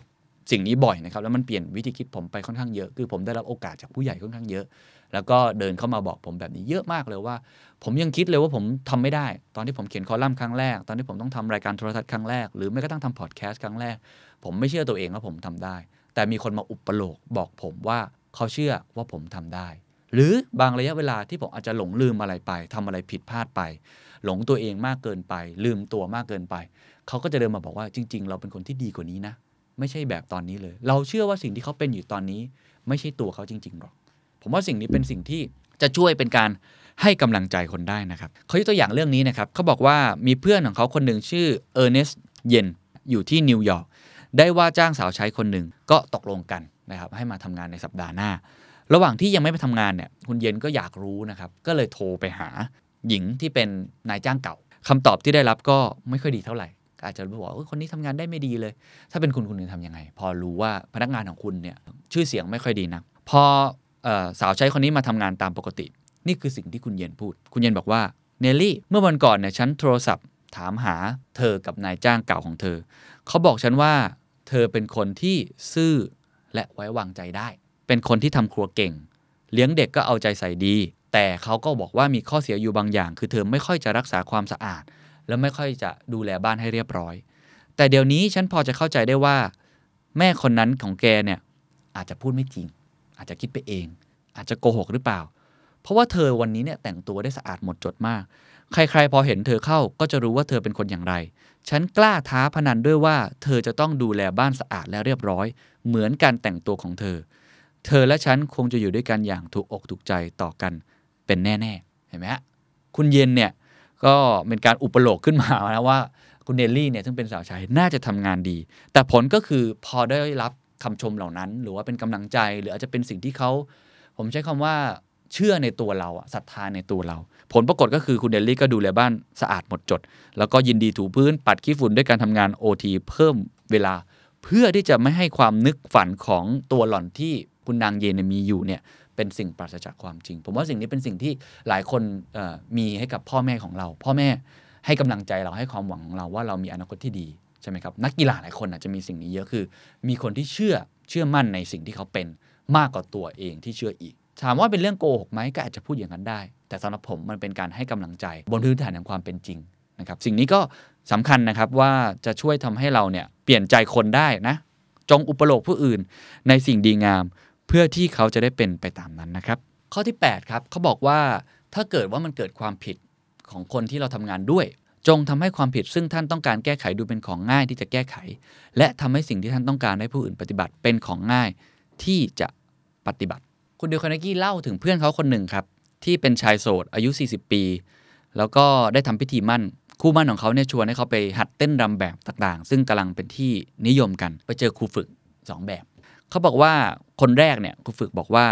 บอกความจริงเลย แกเขาเลย บอกว่าที่ผมเต้นมานำผิดทั้งหมด ผมจะต้องลืมวิธีเต้นเก่าๆให้หมดเลย เริ่มต้นเรียนใหม่ พอพูดอย่างนี้ก็ทำให้คนที่จะเรียนนี่ก็ใจฝ่อนะฮะหมดกำลังใจที่จะภาคเพียรต่อไป ก็เลยไม่ฝึกกับคนคนนั้น ไปฝึกกับครูฝึกอีกคนหนึ่งพูดแบบนี้ไม่แน่ใจว่าพูดว่าโกหกโกหกเก่งหรือเปล่านะฮะแต่ว่าเขาชอบมากเลยคนนี้เล่าให้ฟังบอกว่าหลอนบอกผมอย่างไม่เห็นเป็นของสำคัญว่า วิธีเต้นของผมจะล้าสมัยไปเล็กน้อย ก็ไม่เห็นเป็นไรนะ แต่ก็ถูกต้องหลักเกณฑ์ดี หล่อนให้ความมั่นใจแก่ผมว่าไม่ลำบากเลย ที่ผมจะเรียน step ใหม่ๆสัก2อส step โดยสรุปก็คือครูคนแรกทำลายกำลังใจของผมด้วยการกล่าวเน้นถึงความบกพร่องของผม ส่วนครูคนใหม่กลับทำตรงกันข้าม ชมเชยสิ่งที่ผมทำถูก และพูดถึงสิ่งที่ผมเคยทำผิด ว่าเป็นสิ่งที่เล็กน้อย เช่น อาจจะพูดอย่างนี้ คุณมีไหวพริบตามธรรมชาติต่อจังหวะดนตรีมาก คุณเกิดมาเป็นนักเต้นรำแน่ๆแน่นอนว่ารู้ตัวเองแหละครับว่าเราไม่ได้เกิดมาแบบนั้น แต่มันก็เป็นกำลังใจที่ทำให้ผู้ชายคนนี้มีกำลังใจที่จะเต้นต่อไป เช่นเดียวกันเขาก็บอกว่าเหมือนกับการบอกเด็กๆนะฮะ คือถ้าเกิดว่ามีเด็ก ๆ มาแล้วคุณบอกว่า เธอมันโง่ เธอมันหัวทึมเธอมันไม่สามารถจะโตไปเป็นผู้ใหญ่ที่ดีได้หรอกเด็กมันจะรู้สึกยังไงครับทุกท่านเขาคงหมดกำลังใจเนาะในการเรียนการสอนของเรา 20-30 ปีก่อนนะต้องยอมรับว่าบางทีเรามีอย่างนั้นจริง ๆ คือครูไม่ได้ถูกฝึกมาเพื่อพูดให้กำลังใจเด็ก แล้วเด็กเนี่ยเป็นผ้าขาว ถูกความคิดอะไรแบบนี้เล็กน้อยนี่เปลี่ยนความคิดได้เลย หลายคนไม่ชอบวิชาคณิตศาสตร์ ไม่ชอบภาษาอังกฤษ ไม่ชอบวิทยาศาสตร์เนี่ยเพราะคำพูดของครูคนเดียวนะ บั่นทอน ชาตินี้เธอคงไม่มีวันเก่งภาษาอังกฤษหรอกอะไรแบบนี้ได้ ผมอยากจะเล่าประสบการณ์ตัวเองเล็กน้อย ผมเคยเจอเหตุการณ์นี้ตอนถ้าผมจำผิดมันป .3 ป .4 นะเราก็พยายามฝึกภาษาอังกฤษ เราก็ชอบภาษาอังกฤษนะเรารู้ว่าเป็นภาษาที่สำคัญ ผมจำได้ผมเคยพูดประโยคหนึ่งผมพูดว่า you're welcome นี่ผมจำแม่นเลยนะ กับครูฟิลิปปินส์คนหนึ่งตอนนั้นมาจำได้ว่าครูฟิลิปปินส์หันมาด่า ผมอะไรสักอย่างที่ผมฟังไม่ค่อยออก แล้วเพื่อนผมคนหนึ่งเป็นเป็นลูกครึ่งเขาก็ฟังประมาณว่าผมพูดผิดหรือพูดผิดกาลเทศะอะไรสักอย่างหนึ่งอะ มันทำให้ผมไม่เกิดความไม่มั่นใจแล้วจากนั้นปีนั้นที่การเรียนการสอนอังกฤษผมไม่กล้าพูดกับอาจารย์คนนั้นอีกเลย เพราะว่าผมรู้สึกว่าสิ่งที่ผมพูดมันเป็นสิ่งที่ผิดบาปมาก ทั้งที่ประโยคนั้นก็ไม่ได้ผิดอะไร อาจจะพูดไม่ตรงกับความต้องการของเขาหรือเปล่าผมไม่แน่ใจนะ แต่นี่ยังอยู่ในใจผมมาเลยนะทำให้เด็กคนหนึ่งเนี่ยเหมือนกับเป็นเป็นบาดแผลของเขาได้ เพราะฉะนั้นอันเนี้ยเป็นสิ่งที่สำคัญมากก็คือ เวลาเราเจอใครทำอะไรผิด โดยเฉพาะถ้าเกิดคุณเป็นหัวหน้าเป็นผู้นำองค์กรนะครับ คุณลองดูว่าความผิดนั้นมันมันใหญ่ไหม คือถ้ามันไม่ได้ใหญ่มาก ไม่ได้คอขาดบาดตายมากๆเนี่ย คุณมองว่าความผิดเหล่านี้มันแก้ไขได้ไม่เป็นไร แก้ไขได้ แน่นอนว่าเขาผิด แต่เราบอกว่าสิ่งที่เขาผิดเนี่ยมันไม่ได้แบบคอขาดบาดตาย แล้วก็ต้องย้ำด้วยว่าสิ่งที่เขามีอยู่มีข้อดีบางอย่างอยู่ ที่จะทำให้เขาเปลี่ยนแปลงตัวเองได้ แน่นอนผิดเป็นเรื่องที่ไม่ได้ยากมาก แก้ง่าย การปฏิบัติให้ถูกต้องก็ไม่ได้ยากเช่นกัน เขาก็จะมีกำลังใจมากขึ้น ที่จะพัฒนาตัวเองต่อไปนะครับนั้นย้ำอีกครั้งหนึ่ง จงใช้การสนับสนุนกำลังใจทำให้ความผิดของคนอื่น เป็นเรื่องง่ายที่จะแก้ไขนะครับ บทสุดท้ายครับ บทที่ 9 ครับเขาบอกว่าจงทำให้ผู้อื่นยินดีปฏิบัติตามที่ท่านต้องการ ก็คือทำอย่างไรก็ได้ ให้ทำให้ผู้อื่นนั้นมีความสุข ที่จะกระทำในสิ่งที่ท่านเสนอแนะแก่เขาเขายกตัวอย่างเรื่องนี้ครับในคศ1915ครับสหรัฐอเมริกานะครับอยู่ในสภาวะที่ไม่ค่อยดีนักทวีปยุโรปรบราค่าฟันกันอย่างมากมาย มีสงครามจะว่างั้นก็ได้นะครับ มีทาง ที่จะตกลงทำสันติภาพกันบ้างหรือไม่ ตอนนั้นไม่มีใครรู้ แต่ว่าคุณวูดโรวิลสันประธานาธิบดีในสมัยนั้นเนี่ยตั้งใจแน่วๆว่าจะลองพยายามดู ก็เลยดำริจะส่งผู้แทนส่วนตัวของเขาเป็นทูตสันติภาพเพื่อไปปรึกษากับขุนศึกทั้งหลาย ในทวีปยุโรป คุณวิลเลียมเยนนิงไบรอันนะครับเป็นรัฐมนตรีว่าการกระทรวงการต่างประเทศ คนนี้อยากจะรับหน้าที่มาก เพราะว่าเป็นคนที่เชื่อมั่นในเรื่องสันติภาพ มองเห็นโอกาสมากเลยว่าชื่อเสียงเขาจะต้องโด่งดังเป็นอมตะแน่นอน ถ้าเขาได้ทำสิ่งนี้ แต่ วิลสันนะครับได้แต่งตั้งพันเอกเฮาส์ซึ่งเป็นเพื่อนสนิทของเขาเนี่ยแทนข่าวนี้ทำให้คุณวิลเลียมไบรอันเนี่ยรู้สึกแย่มาก แล้วก็ขุนเคืองสุดๆนะฮะพันเอกเฮาส์ก็เลยบอกอย่างนี้จดบันทึกไว้เขาบอกว่า คุณไบรอันเนี่ยไม่พอใจอย่างยิ่ง เมื่อเขารู้ว่าฉันน่ะเป็นผู้ถูกเลือกให้ไปในยุโรปในฐานะทูตสันติภาพ เขาพูดว่าเขาวางแผนที่จะปฏิบัติงานนี้ด้วยตัวเอง ฉะนั้นทำอย่างไรที่จะทำให้คุณวิลเลียมเนี่ยมีความรู้สึกที่ดีขึ้น คุณพันเอกเฮาส์ใช้คำพูดอย่างนี้ เขาเดินไปแล้วบอกว่า ท่านประธานาธิบดีเห็นว่าไม่ฉลาดเลยที่จะให้บุคคลใดปฏิบัติหน้าที่ที่เป็นทางการ และถ้าเขาไปเสียเองจะถูกเพ่งเล็งอย่างมากจากวงการทั่วไป และใครต่อใครก็จะพากันสงสัยว่าเหตุใดเขาจึงไปที่นั่น ก็คือพูดเพื่อให้คุณวิลเลียมเนี่ยเห็นความสำคัญมากขึ้น คุณเฮาส์ก็เลยพูดเป็นทีให้คุณไบรอันเข้าใจว่าคุณไบรอันเนี่ยเป็นคนที่มีความสำคัญมากเกินไปสำหรับงานนี้พระเอกเฮาส์ยังได้พูดอีกครับว่าจงทำให้ผู้อื่นมีความสุข ที่จะกระทำในสิ่งที่ท่านเสนอแนะ แก่เขาเสมอ ก็คือคำพูดเมื่อกี้ที่เขาบอกเนี่ยพยายามจะบอกให้เห็นนะครับว่าไอ้ตำแหน่งวิธีการที่จะไปพูดไอ้เรื่องสันติภาพเนี่ย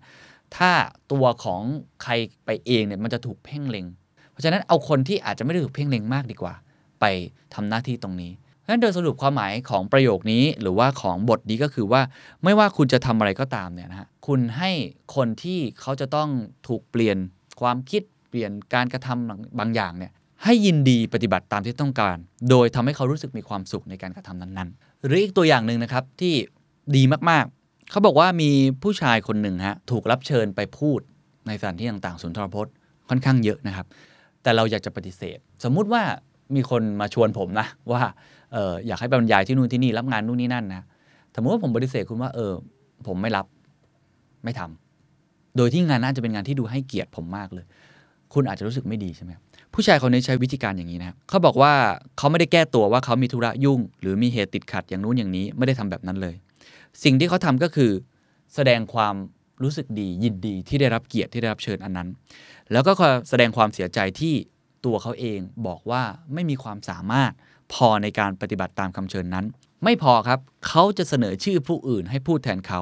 หรืออีกในหนึ่งครับ เขาไม่ได้ทำให้ผู้เชิญเกิดความรู้สึกเสียใจต่อคำปฏิเสธของเขาแม้แต่ขณะเดียว แต่ทำให้ผู้เชิญนั้นคิดถึงอีกคนหนึ่ง เพื่อเชิญมาเป็นผู้พูดในทันทีทันใด ก็คือหาตัวเลือกให้เขาด้วย คือช่วยเหลือเรื่องนี้ให้กับคนอื่นๆด้วยนะไม่ได้ปฏิเสธแบบเรียกได้ว่าโอ้โหขุนเคืองกันสุดๆทำยังไงให้บัวไม่ให้ช้ำน้ำไม่ให้ขุนก็คือวิธีการแบบนี้นั่นเองนะครับอีกตัวอย่างหนึ่งครับเป็นตัวอย่างของนโปเลียนครับเขาบอกว่านโปเลียนเนี่ยเป็นคนที่เคยพูดประโยคนี้บอกว่ามนุษย์เรา ถูกปกครองด้วยของเด็กเล่น คือถ้าใครเคยอ่านประวัติศาสตร์ก็จะรู้นะครับว่านโปเลียนมีการสร้างเครื่องราชอิสริยาภรณ์ให้กับทหารของเขาเยอะมาก แจกเครื่องหมายกางเขนแก่ทหารส่วนพระองค์เนี่ย1,500 คน แต่งตั้งนายพล 18 คนเป็นจอมพลแห่งประเทศฝรั่งเศส ตั้งชื่อกองทหารของพระองค์ว่าเป็นกองทัพอันยิ่งใหญ่ ก็คือเรียกได้ว่าให้เกียรติทหารของเขาอะให้ทุกอย่างที่ทำให้ทหารของเขารู้สึกดี จนมีคนบอกว่านโปเลียนถูกวิพากษ์วิจารณ์ว่าเป็นการให้ของเด็กเล่นแก่ทหาร ซึ่งเผชิญสงครามมาอย่างเก่งกาจห้าวหาญนโปเลียนก็เลยตอบคาถามเมื่อกี้ครับบอกว่ามนุษย์เราล้วนถูกปกครองด้วยของเล่น เขาก็เลยให้ใช้เทคนิคนี้คือให้อำนาจนะครับแล้วก็ให้ตำแหน่งคนจะรู้สึกดี มีความสุขกับการทำสิ่งนั้น โดยสรุปข้อนี้เขาก็เลยบอกว่า ธรรมชาติของมนุษย์เป็นอย่างนี้นี่เองครับ ถ้าท่านต้องการจะเปลี่ยนผู้อื่น โดยไม่ก่อให้เกิดความขุ่นเคือง หรือไม่ให้มีความรู้สึกบาดหมาง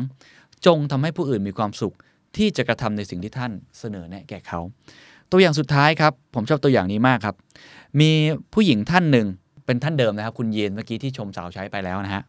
เขาบอกว่าสนามหญ้าของหล่อนด้านหน้าเนี่ยถูกเด็กวิ่งผ่านเยอะมากนะครับ แล้วก็หญ้ามันก็ตายมาก จริงๆใช้ได้หลายวิธี ไม่ว่าจะเป็นดุด่าว่ากาวนะครับ หรือว่าปอบโยนอะไรต่างๆ กับเด็ก ปรากฏว่ามันไม่ได้ผลเลย ก็เลยลองใช้วิธีที่ต่างออกไป เขาก็เลยไปหาเด็กที่ซนที่สุดร้ายกาจที่สุดในกลุ่มนั้น แล้วก็ให้ตำแหน่งกับเด็กคนนั้นครับทำให้เกิดความรู้สึกเป็นผู้มีอำนาจ แต่งตั้งให้เด็กคนนั้นเป็นนักสืบ แล้วก็บอกให้เด็กคนนั้นเนี่ยคอยสอดส่องจัดการกับเด็กที่ละเมิดสิทธิสนามหญ้าของท่านเอง คือการตั้งตำแหน่งนักสืบตรงนี้เนี่ยมันดีกว่าที่จะไปขู่เด็กคนอื่น ว่าถ้าใครมาเหยียบสนามเนี่ยจะโดนตีอะไรแบบนี้เป็นการทำให้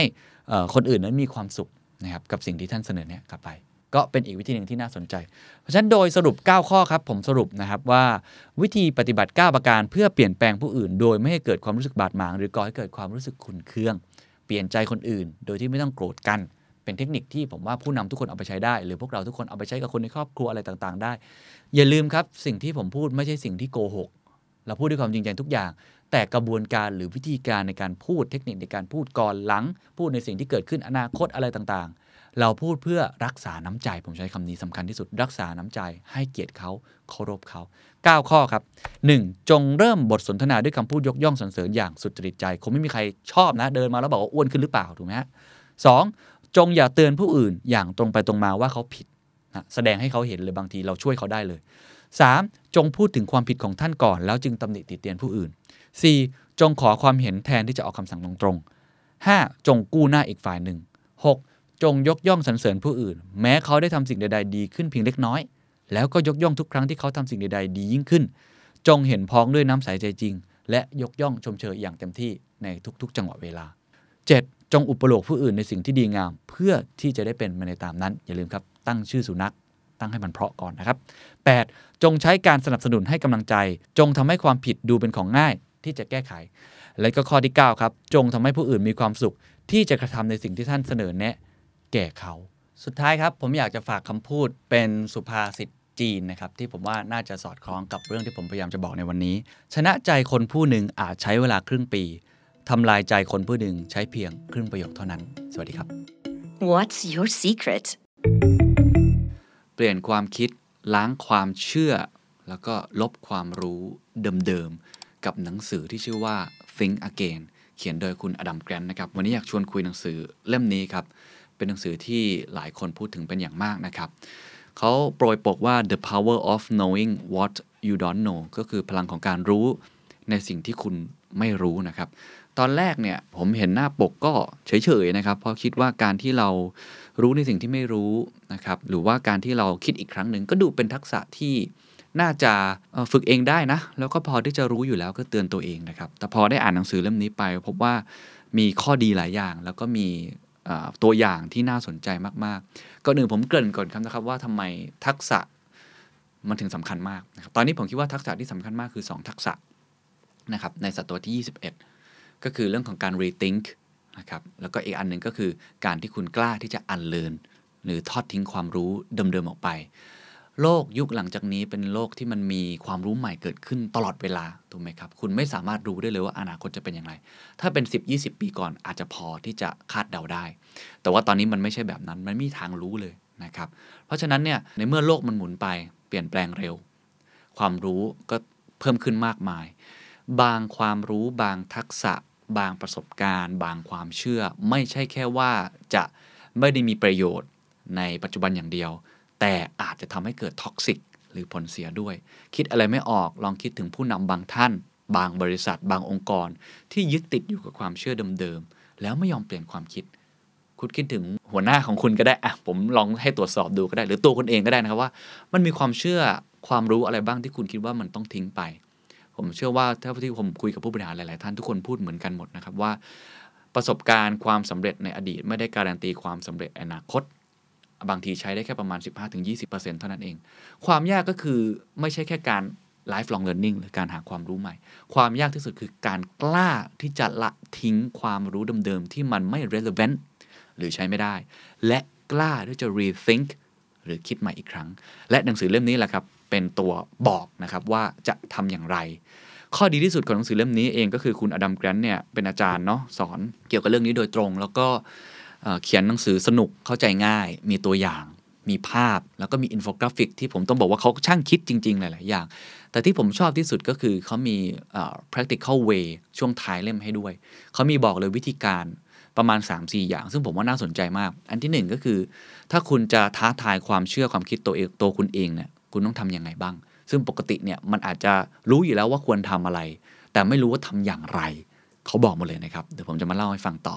อันที่สองซึ่งผมว่าสำคัญที่สุดจริงๆ ผมจะเอาเอาเนี้ยมาตั้งเป็นชื่อเรื่องเลยด้วยซ้ำแต่ลองเล่าอย่างตรงนี้ให้ฟังก่อน คือ interpersonal thinking คุณจะเปลี่ยนความคิดคนอื่นได้อย่างไร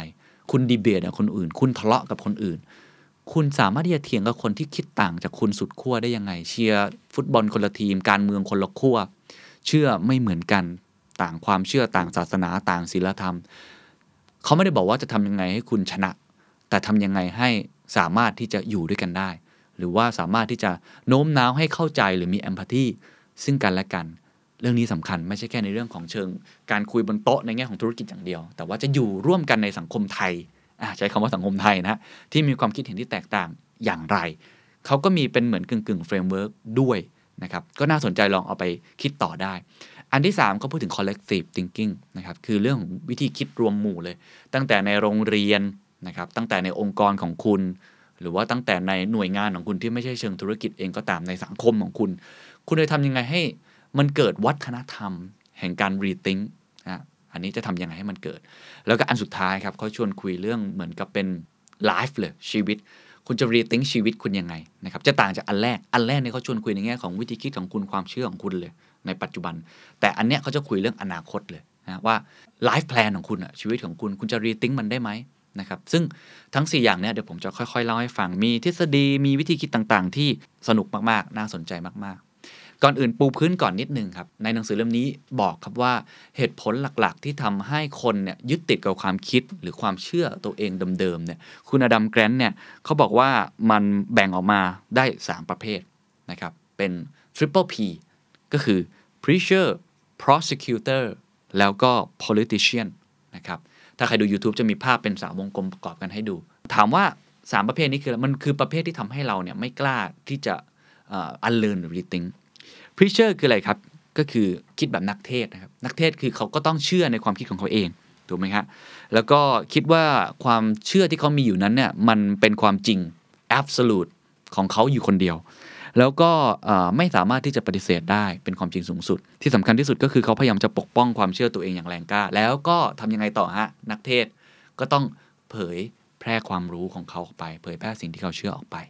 นะอันนี้คุณอาจจะเริ่มเป็นแล้วนะ ถ้าคุณเป็น preacher แล้วนะครับอันดับต่อไปเป็น prosecutor นะครับอายการนะครับอายการนี้ตรงไปตรงมาครับ ไม่ใช่แค่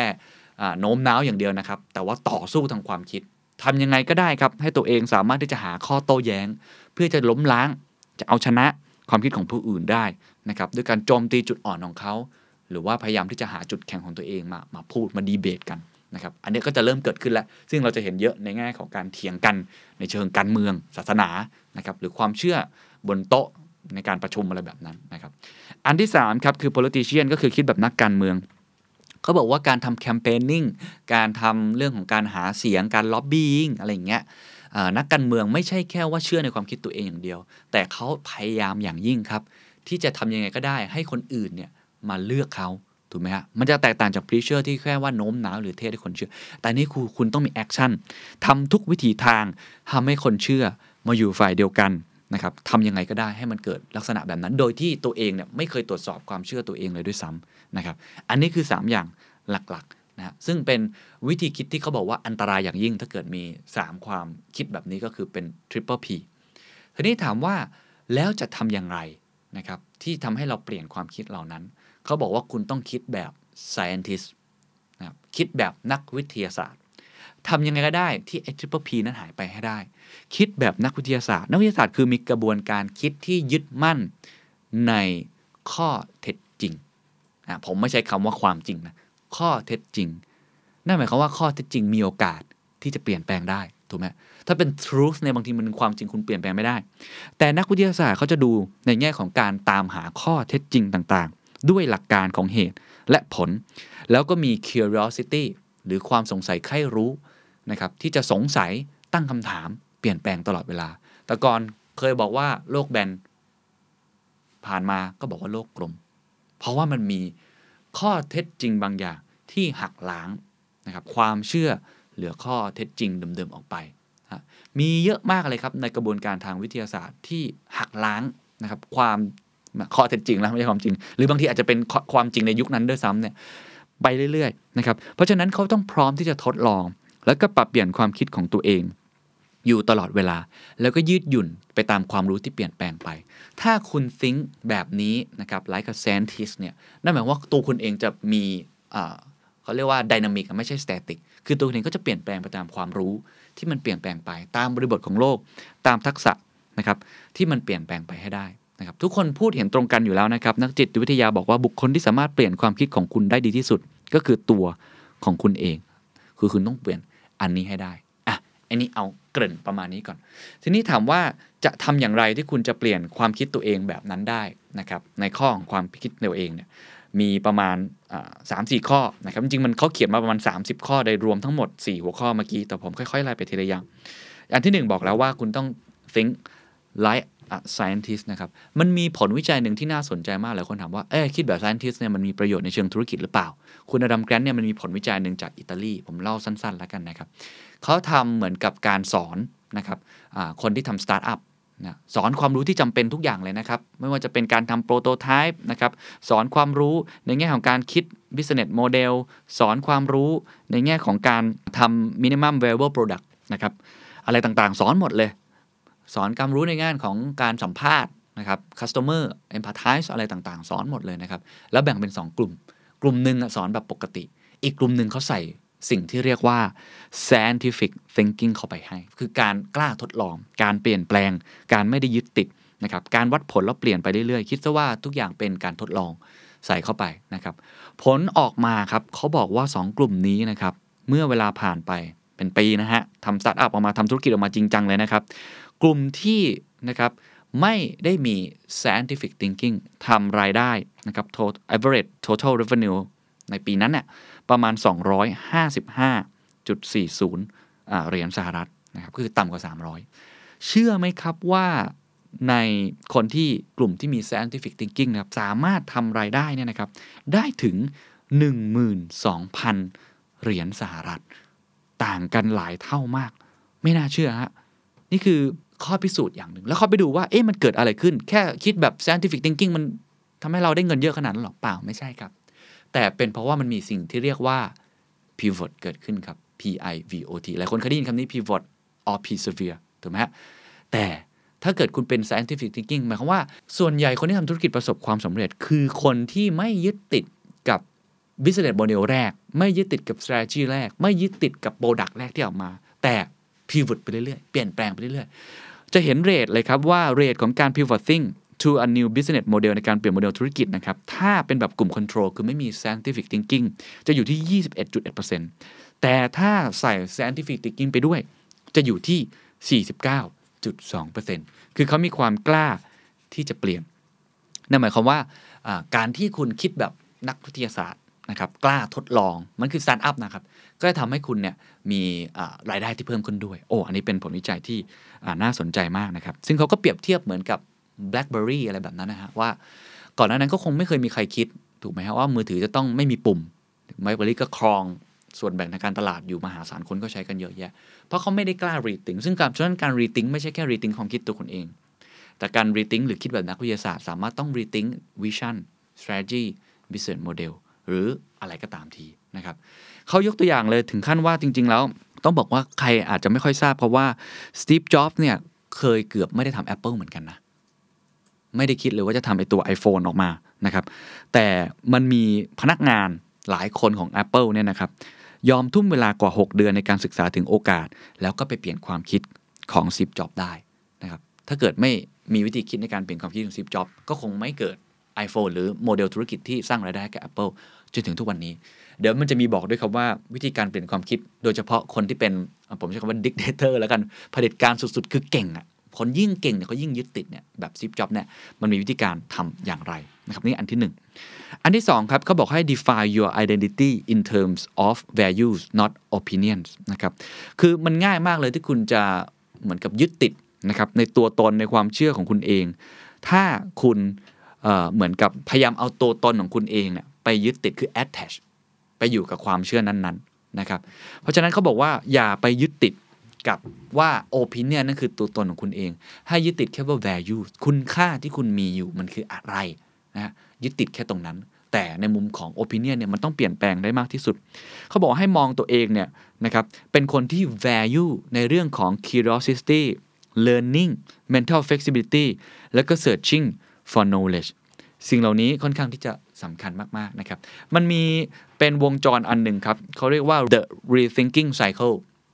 กับ the overconfidence cycle แตกต่างกันนะครับ ใครดู YouTube ผมมีรูปให้ดู ผมอธิบายอันวงกลมไอตัว rethinking cycle เป็นเหตุผลสำคัญแล้วกันนะครับ เขาบอกว่ามันต้องมีสิ่งนี้ การที่จะเกิดไอตัวเมื่อกี้ได้เนี่ย คุณจะต้องมี humility หรือความถ่อมตัว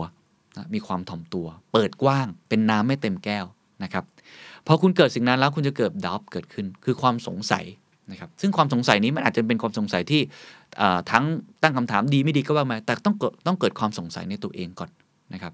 เสร็จแล้วครับถ้าเกิดคุณความสงสัยเกิดขึ้น คุณจะเกิด curiosity คือความใคร่รู้และอยากจะไปค้นหาความจริงมากขึ้น คุณก็จะเกิดวงจรที่เรียกว่า discovery ต่อก็คือลองออกไปค้นหา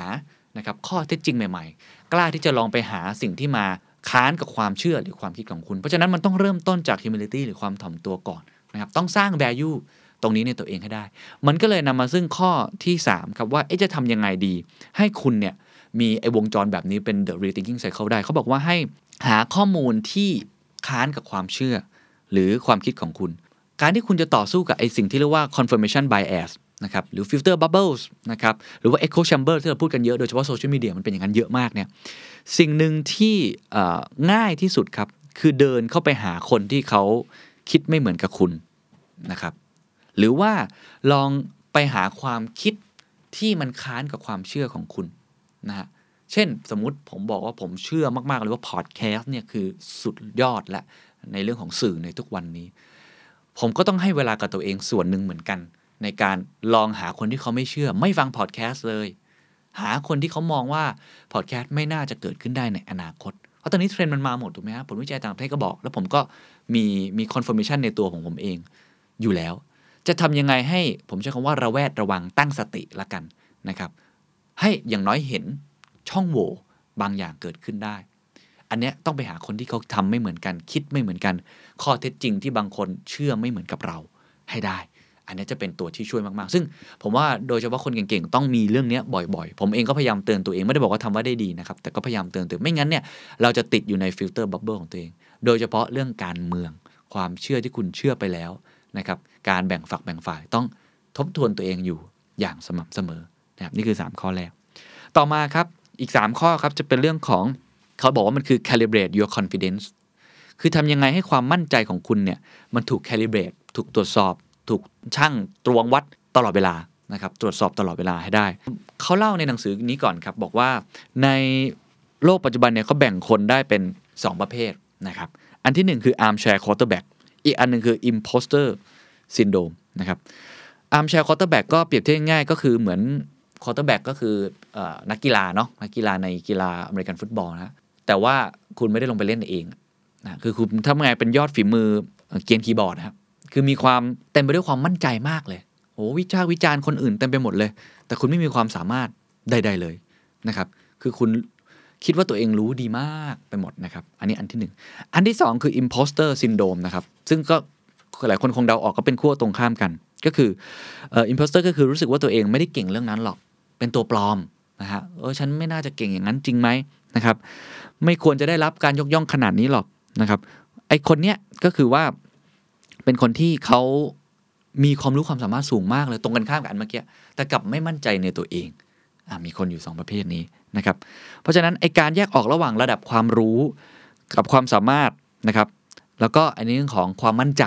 เป็น 2 ฝั่งแบบนี้เนี่ยมันถูกอธิบายด้วยปรากฏการณ์ที่เรียกว่า Dunning-Kruger effect หลายคนอาจจะเคยเห็นครับในหนังสือก็เขียนเอาไว้นะครับ เป็น mouse stupid เป็นกราฟแบบนี้นะครับเดี๋ยวผมมีภาพให้ดู คิดภาพตามครับเขาบอกว่ามันจะมีภูเขาแห่งความโง่อยู่ คือถ้าเกิดคุณเนี่ยไม่เคยรู้อะไรมาก่อนเลย สมมุติว่าคุณไม่รู้เรื่องสัตว์โลกสักชนิดหนึ่งอะกบอะไรกันคุณไม่รู้เรื่องกบอะไรสักอย่างเลยเนี่ยคุณก็จะอยู่กราฟที่ระดับต่ำมาก แต่พอคุณเริ่มรู้ครับ เริ่มศึกษาหาข้อมูล ทันทีที่คุณมีความรู้เพิ่มเติมเท่าไหร่จู่ๆมนุษย์เราจะมั่นใจขึ้นมาทันทีว่าตัวเองรู้ดีมาก แม้ว่าจะรู้นิดเดียว กราฟจะพุ่งขึ้นไปทันที และนั่นแหละครับเขาเรียกว่าภูเขาแห่งความโง่ คือมันใช้เวลาอันรวดเร็วมาก ในการคิดว่าตัวเองรู้ดีในเรื่องนั้นๆนะผมว่าอันนี้จริงครับเหมือนกับสมมุติว่าอย่างผมสมมติผมหัดเล่น surf surfskate เนี่ยตอนแรกไม่รู้เรื่องเลย ก็รู้สึกว่าตัวเองแบบไม่มั่นใจเลยทำอะไรไม่ได้นู่นนี่นั่น แต่พอทำไปมันจะมีช่วงหนึ่งที่บอกว่าเออเราเก่งว่ะ เราสุดยอด แล้วผมก็ติดอยู่ในภูเขาแห่งความโง่เพราะผมคิดว่าเออเรารู้ดีแล้ว แต่แท้ที่จริงแล้วโอ้โหโลกนี้มันมีคนเทพกว่าเราเยอะมันมีความรู้ใหม่ๆ อีกเยอะมาก อันนี้แหละครับเขาเรียกว่า ดอยเขาแห่งความโง่เขลานะครับเป็นสิ่งที่เกิดขึ้นได้ เพราะฉะนั้นเขาก็เลยบอกว่าให้คุณ beware of getting นะครับ stranded at the summit of Mount Stupid นะครับคือพยายามทำยังไงก็ได้ให้ไม่ติดอยู่ในไอตัวภูเขาแห่งความโง่นั้น นะครับทำยังไงก็ได้ให้คุณเนี่ยพยายามหาความรู้เพิ่มเติม แล้วก็ปกป้องตัวเองจากไอความมั่นใจในความรู้ของตัวเองก็ได้ ก้าวข้าม สิ่งตรงนั้นออกไปให้ได้ มันมีคำศัพท์หนึ่งที่ผมคิดว่าสำหรับผมเนี่ยอาจจะเป็นคำศัพท์ keyword ที่สำคัญที่สุดในหนังสือเล่มนี้เลยนะ ก็คือคำว่า confident humility เมื่อกี้เราพูดไปแล้วว่า humility ก็คือมีความถ่อมตัวถูกไหมฮะเขาบอกคำศัพท์ที่สำคัญที่สุดที่จะป้องกันไม่ให้เกิดภูเขาแห่งความโง่เมื่อกี้ ก็คือการที่คุณเนี่ยมีการผสมผสานระหว่าง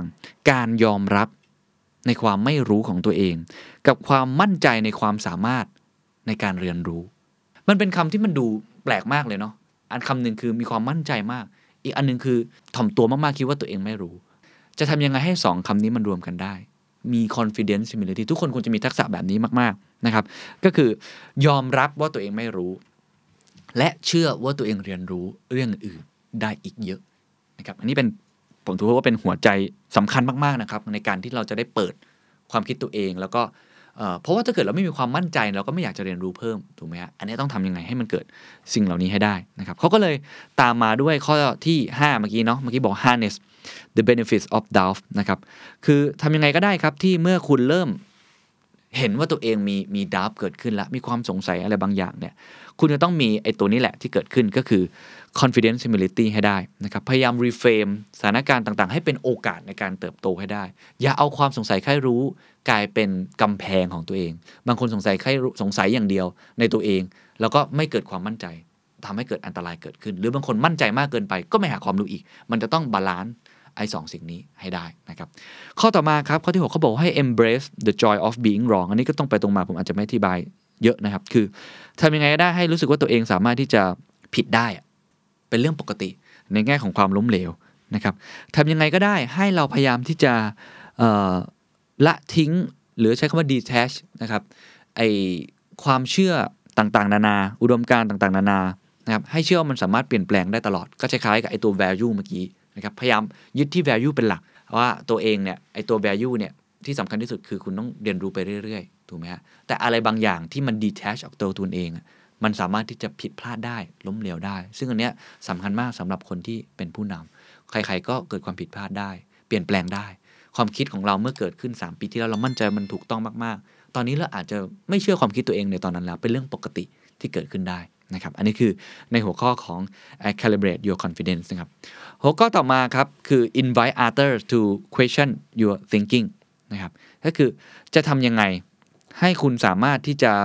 มีคนอื่นเนี่ยมาช่วยตั้งคำถามกับความคิดของคุณได้ มี 3 อย่างครับ คืออันที่หนึ่งก็คือ ให้คุณพยายามเรียนรู้สิ่งใหม่ ๆ ในคนทุกคนเนี่ยที่คุณได้เจอได้เรียนรู้นะครับก็เวลาคุณเจอคนใหม่ ๆ เวลาคุณเจอคนที่อาจจะไม่คุ้นเคย ต่างฐานะ ต่างศาสนา ต่างความเชื่อ พยายามสร้าง conversation นะครับให้เกิดว่าเอ๊ะมันมีความคิดอะไรที่มันแตกต่างจากเราบ้างนะครับข้อต่อมาก็ครับอันนี้ก็สำคัญนะคือปกติแล้วพวกเราเนี่ยมักจะชอบ network ที่เป็น support network ถูกไหมฮะเราจะชอบอยู่ในสังคม หรือว่าเครือข่ายคนที่คิดคล้าย ๆ เราอะเราบอกว่าเราเชื่อว่าเอาเรื่องเดิมก็ได้พอดแคสต์ของผมเนี่ยอยู่ผมอยู่ในสังคมที่ฟังพอดแคสต์หมดมันก็ support กันหมดถูกไหมฮะแต่ถ้าจู่ๆผมไปอยู่ในกลุ่มคนที่เขาไม่รู้จักแม้กระทั่งว่าพอดแคสต์คืออะไร คนที่ challenge เป็น challenge network ท้าทายเรา อันเนี้ยมันจะทำให้เรามีคนอื่นมาช่วยตั้งคำถามได้ เพราะมันยากครับการตั้งคำถามกับตัวเองอย่างเดียว บางทีมันก็ยากเกินไปนะครับ แล้วก็ข้อที่ 9 ครับ don't shy away from constructive conflict นะครับ อย่าไปรังเกียจนะครับ ที่จะเจอกับความขัดแย้งหรือคนที่ไม่เห็นด้วย เวลาเจอแบบนี้นะครับ พยายามที่จะหาคนที่อย่างน้อยเป็น constructive หน่อย ที่จะมี conflict ในเรื่องนี้ด้วยนะครับ โดยเฉพาะคนที่เขาเป็นอาจจะคนที่มีความคิดหน่อย ที่แตกต่างจากเรา แต่ว่าเขาคุยกันด้วยเหตุด้วยผลนะครับ9ข้อแรกจะเป็นเรื่องของอตัวเองนะจะเป็นเรื่องของวิธีคิดว่าจะทำยังไงให้เป็น individual rethinking นะครับอันนี้คืออันที่หนึ่งก็ผมว่าเป็นอะไรที่ดีมาก แต่อันที่สองครับผมว่าอันเนี้ยสนุกแล้วก็ต้องบอกว่าค่อนข้างที่จะทำได้ยาก แล้วผมเชื่อว่าจะเป็นอีก part หนึ่งที่เป็น part ที่สำคัญมากๆนะครับว่าจะทำยังไงที่เราจะโน้มน้าว นะครับหรือว่าอยู่ร่วมกับคนที่คิดแตกต่างจากเรา ผมว่าหัวข้อหลักๆนี้ที่ทุกคนน่าจะพูดกันเยอะมากเลยก็คือการที่คุณจะต้องอยู่กับผู้นำเนาะหรือผู้บริหารที่คิดไม่เหมือนคุณแล้วคุณจะเปลี่ยนแปลงความคิดกันยังไงนะครับหรือว่าคุณคุยกับเพื่อนของคุณเนี่ยจะทำยังไงให้บุคคลที่คิดเห็นแตกต่างจากเรานะครับอย่างน้อยๆเนี่ยเราสามารถพูดคุยกันได้ อันแรกครับเขาบอกว่าให้ practice the art of persuasive listening ก็คือสำคัญที่สุดที่จะทำให้เกิด trust นะครับสำคัญที่สุดเนี่ยที่จะทำให้คุณสามารถ พูดคุยกันได้ คือการที่คุณรับฟังนะถ้าคุณไม่รับฟังเขาเนี่ยไม่มีทางเลยที่เขาจะคุยกับคุณ จริง ๆ แล้วในการเขาเรียกว่าคนที่ทำ peace process ผมเคยคุยกับคนที่ทำ peace process พวกเนลสันเบเดล่าเป็นการศึกษา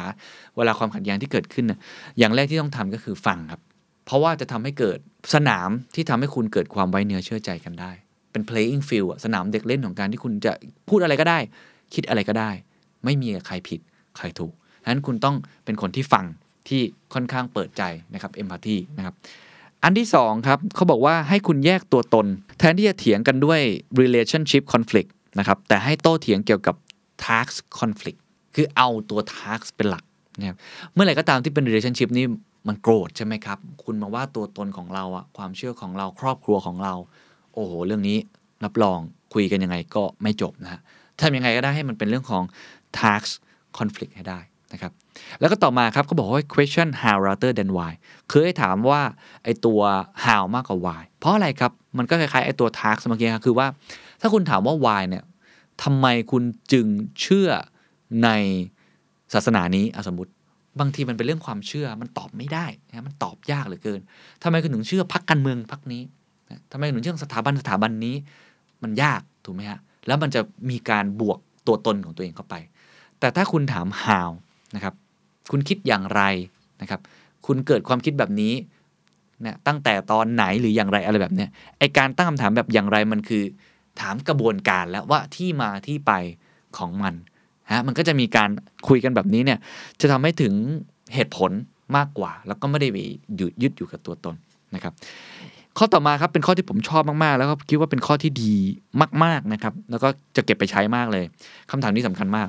what evidence would change your mind มีหลักฐานอะไรไหมที่ทำให้คุณเปลี่ยนแปลงความคิดของตัวคุณเอง ซึ่งอันนี้ถามตัวคุณเองก็ได้นะ แล้วถามเขาด้วย เพราะถ้าเกิดคุณมานั่งเถียงกันว่าทำไมคุณคิดอย่างนั้นนู่นนี่นั่นมันยากเกินไป แต่ถ้าคุณถามเขาแบบเนี้ยว่า โอเค เราเคารพ เราฟังคุณ เราเชื่อในสิ่งที่คุณเชื่อนะครับ เข้าใจ แต่คุณลองคิดอีกทีได้ไหมว่ามีหลักฐานอะไรไหม ที่จะทำให้คุณเปลี่ยนความคิดที่คุณคิดอยู่ในตอนนี้ โอ้โห เป็นคำถามที่เปลี่ยนมุมมองนะครับ อันนี้ก็แล้วแต่เขาแล้วเขาเขาจะตอบอะไรรวมทั้งตัวคุณเองด้วยนะครับ แล้วก็ข้อ 13 ครับ เป็น how เหมือนกันครับ แต่เป็น how people originally form an opinion คือถามเรื่องที่มาที่ไป ที่มาที่ไปก็คือเรื่องของแบ็กกราวด์ชีวิต อันนี้เป็นหลักการ empathize อันหนึ่งที่ผมได้ยินมาเยอะมากก็คือว่า หลายครั้งเนี่ยสมมุติว่าในหนังสือเปรียบเทียบเรื่องโดนัลด์ทรัมป์นะ เออบางคนที่เป็นรีพับลิกันเป็นเดโมแครตเถียงกันให้ตายก็ โหตีกันใช่ไหมคนผิวขาวกับผิวสีอะไรแบบนี้ดูไม่เป็นเหตุเป็นเป็นเหตุเป็นผลเลย หรือโลกร้อนนะครับกับโลกไม่ร้อนอย่างเงี้ยทำไมไม่เชื่อ แต่ถ้าคุณบอกเมื่อกี้ถามไปแล้วเรื่องของหลักฐานแล้วลองถามว่าเฮ้ยที่มาที่ไป คุณเกิดในครอบครัวแบบไหนหรอ คุณอยู่กับอะไรมา คุณคบกับคนแบบไหนสังคมอย่างไร อะไรหล่อหลอมความคิดคุณให้เป็นแบบนี้ มันเป็นการถามคำถามที่ทำให้คุณเห็นใต้ภูเขาน้ำแข็งมากขึ้น ทำให้เขาทำให้เราเข้าใจกันมากขึ้น ซึ่งอันนี้ผมคิดว่ามันเป็นหลักการ peace process อย่างหนึ่งที่หลาย ๆ ที่ใช้กันเยอะคือ เราจะได้เข้าใจความคิดที่มันหล่อหลอมตัวตนของเขา จนมาถึงทุกวันนี้ได้อะอันนี้ผมว่าดีนะ ลองไปใช้ได้นะครับ อันต่อมาครับเป็นข้อที่ 14 นะครับเขาก่อนที่จะเข้าไปข้อที่ 14 ผมขอเล่าไอ้ตรงนี้หนึ่งนะครับ ใครดู YouTube จะมีภาพอันหนึ่งนะครับเขาบอกว่า วิธีการโต้เถียงของคนเราเนี่ยจริง ๆ แล้วไม่จำเป็นต้องทำเป็นลักษณะแบบ battles นะครับหรือการต่อสู้กันหรอก แต่ว่ามันควรจะเป็นลักษณะแบบ dance หรือการเต้นรำมากกว่าทำไงก็ได้ให้เหมือนการเต้นรำมันมีวงกลม 3 วงครับ มี war debate แล้วก็ dance นะทำยังไงให้วิธีการโต้เถียงของเรา มันเหมือนกับการเต้นรำนะแน่นอนมันไม่สามารถที่จะเต้นรำแล้วมันสอดคล้องไปด้วยกันได้เต้นแล้วมันโอ้โห ไปในจังหวะเดียวกันได้ แต่อย่างน้อยๆ ไม่ถึงขั้นที่จะต้องทะเลาะกัน ไม่ถึงขั้นที่จะต้องออมีการฆ่าล้างกัน การด่าทอกัน จะทำยังไงให้ได้เเป็นวิธีคิดที่น่าสนใจทุกข้อนะครับ แล้วผมคิดว่าผมจะไปใช้เหมือนกันในองค์กรของตัวผมเองด้วย อันที่หนึ่งครับให้มองหาจุดร่วมครับ common ground หลายครั้งเนี่ยเราลืมไปครับว่าไอ้ที่เราเห็นต่างกันเยอะเหลือเกินอะผมพูดถึงการเมืองไทยก็ได้ ลองได้ไหมครับ มานั่งคุยกัน ที่หาจุดร่วมซึ่งกันและกัน เช่น เราเห็นด้วยไม่ใช่ไหมว่าการศึกษาไทยมีปัญหาต้องเปลี่ยน เช่น เราเห็นด้วยใช่ไหมทั้งสองฝั่งว่าประเทศไทยจำเป็นที่ต้องเปลี่ยนแปลงไปสู่สิ่งที่ดีกว่าเราเห็นด้วยใช่ไหมว่าเราต้องปฏิรูปกระบวนการยุติธรรมเราเห็นด้วยใช่ไหมว่าเราต้องปฏิรูปนะครับในแง่ของโครงสร้างทางเศรษฐกิจ เราอยากเห็นประเทศไทยดีขึ้นกว่านี้ใช่หรือไม่ เช่นเดียวกันถ้าในวงการธุรกิจเราคุยกันเช่นเราเห็นด้วยใช่ไหมว่าเราต้องเปลี่ยนต้อง restructure องค์กร เราเห็นด้วยใช่ไหมว่าเอ่อ common การของเราคืออยากเห็นบริษัทของเราเติบโต อยากเห็นบริษัทของเรามีกำไร การที่เราเริ่มมี common ground มันจะทำให้รู้สึกว่า อ๋อ แต่ละคนเนี่ย ก็มีความหวังดีจุดประสงค์ที่เหมือนกันนี่นานะครับทำยังไงให้เราเห็นจุดร่วมตรงนี้ได้ น่าจะเกิดวิธีการที่พูดคุยกันแล้ว มันดียิ่งขึ้น ข้อต่อมาครับก็บอกว่าให้ใช้คำว่า less is often more นะครับ less is often more นะครับให้เลือกใช้เหตุผลเนี่ยไม่กี่หัวข้อเวลาเราโต้เถียงกัน เพราะอะไรครับเขาบอกเหตุผลว่าอย่างนี้ว่า แทนที่จะเอาเหตุผลเข้ามาต่างๆเลยเวลาเราดีเบตกันเราจะมีเหตุผลมากมายนะครับมาสนับสนุน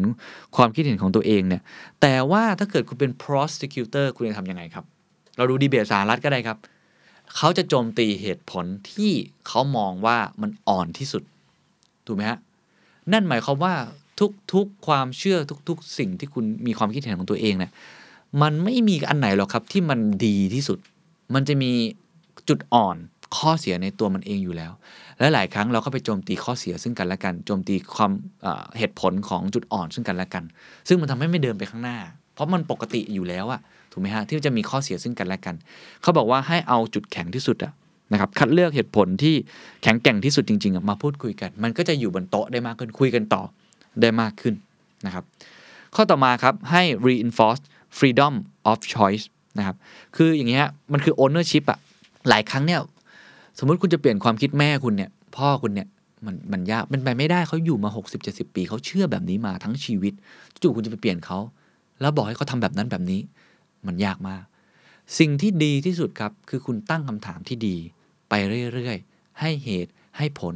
ฟังเขาใช้วิธีการทั้งหมดแล้วสุดท้ายให้ freedom of choice ให้เขาเลือกด้วยตัวเขาเอง แบบของเขาเองตั้งคำถามเองมันมีเลยครับในหนังสือเล่มนี้ครับ พูดเรื่องวัคซีนนะวัคซีนเขาบอกว่าไม่น่าเชื่อครับว่าประเทศอย่างสหรัฐนั้นจะมีกลุ่มประชาชนจำประชาชนจำนวนมากที่ต่อต้านการฉีดวัคซีนเขาเรียกว่า anti vaxxer จากความเชื่อเรื่องทฤษฎีสมคบคิดที่ส่งต่อกันมา ว่าเฮ้ยเนี่ยไอ้โรคหัดที่เคยกำลับได้เกือบอ่าสาบสูญไปแล้วเนี่ยกลับมาเติเตออีกครั้งนะครับ ก็คุณพ่อคุณแม่ก็เลยไม่ยอมฉีดวัคซีนให้กับลูกของตัวเองนะครับแล้วถ้าเกิดเราใส่หมวกของการเป็นนักเทศ ใส่หมวกของการเป็น prosecutor ใส่หมวกของการเป็น politician เขายิ่งจะต่อต้านความเชื่อคุณถูกไหมครับว่า เฮ้ย ฉันรู้ดีกับคุณเยอะ คุณมาเหยียบย่ำตัวตนทนเหยียดหยามฉัน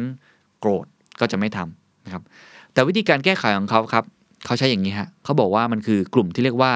vaccine whisperer พรายกระซิบของวัคซีนทำยังไงครับ เขาไปพูดคุยกับคนกลุ่มนี้ มีวัตถุประสงค์เพื่อเชิญชวนให้คุณพ่อคุณแม่ของกลุ่มนี้เนี่ยทบทวนความเชื่อของตัวเอง โดยไม่ยัดเย็ดข้อมูลใด ๆ ผ่าน 1. รับฟังอย่างตั้งใจ รับฟังก่อน ซึ่งตั้งคำถาม how ตั้งคำถามไอ้ what is evidence อะไรทั้งหมดออกมา เพื่อจะได้เข้าใจมุมมองของพวกเขาโดยไม่มีอคติ แล้วก็ตั้งคำถามปลายเปิดอย่างที่ผมกล่าวไปแล้ว เสร็จปุ๊บครับ ก็เมื่อถึงเวลาที่เหมาะสมครับ ให้หาจังหวะขอโอกาสนะครับในการให้ข้อมูลที่ถูกต้องเกี่ยวกับวัคซีนนั้น แล้วก็ปิดท้ายด้วยให้ freedom of choice ให้ ownership ในการตัดสินใจของเขาเองนะครับ ก็แล้วแต่เขาจะตัดสินใจด้วยมุมมองของตัวเขาเอง แน่นอนเราทำแบบนี้สักสิบคนสักร้อยคนอาจจะไม่ได้ตัดสินใจเหมือนกันทั้งหมด บางคนอาจจะยังยึดติดอยู่ไม่เป็นไรครับเขาบอกว่าให้มันมีฮีโร่นะครับอย่างน้อยเป็นฮีโร่ตัวเล็ก ๆ คนที่เพิ่งเริ่มต้นทำเขาจะรู้สึกว่า อ๋อ สิ่งที่ฉันตัดสินใจเนี่ย ฉันไม่ได้ถูกใครกระชากแล้วเปลี่ยนความเชื่อของฉัน คุณพ่อคุณแม่คุณก็จะบอกว่า โอเค ฉันเลือกด้วยตัวฉันเอง สุดท้ายฉันเป็นคนกำหนดโชคชะตาของฉันเอง แล้วถ้าเกิดเอฟเฟกอันนี้ครับ มันจะเริ่มเกิดdomino effect เกิดขึ้นกับคนที่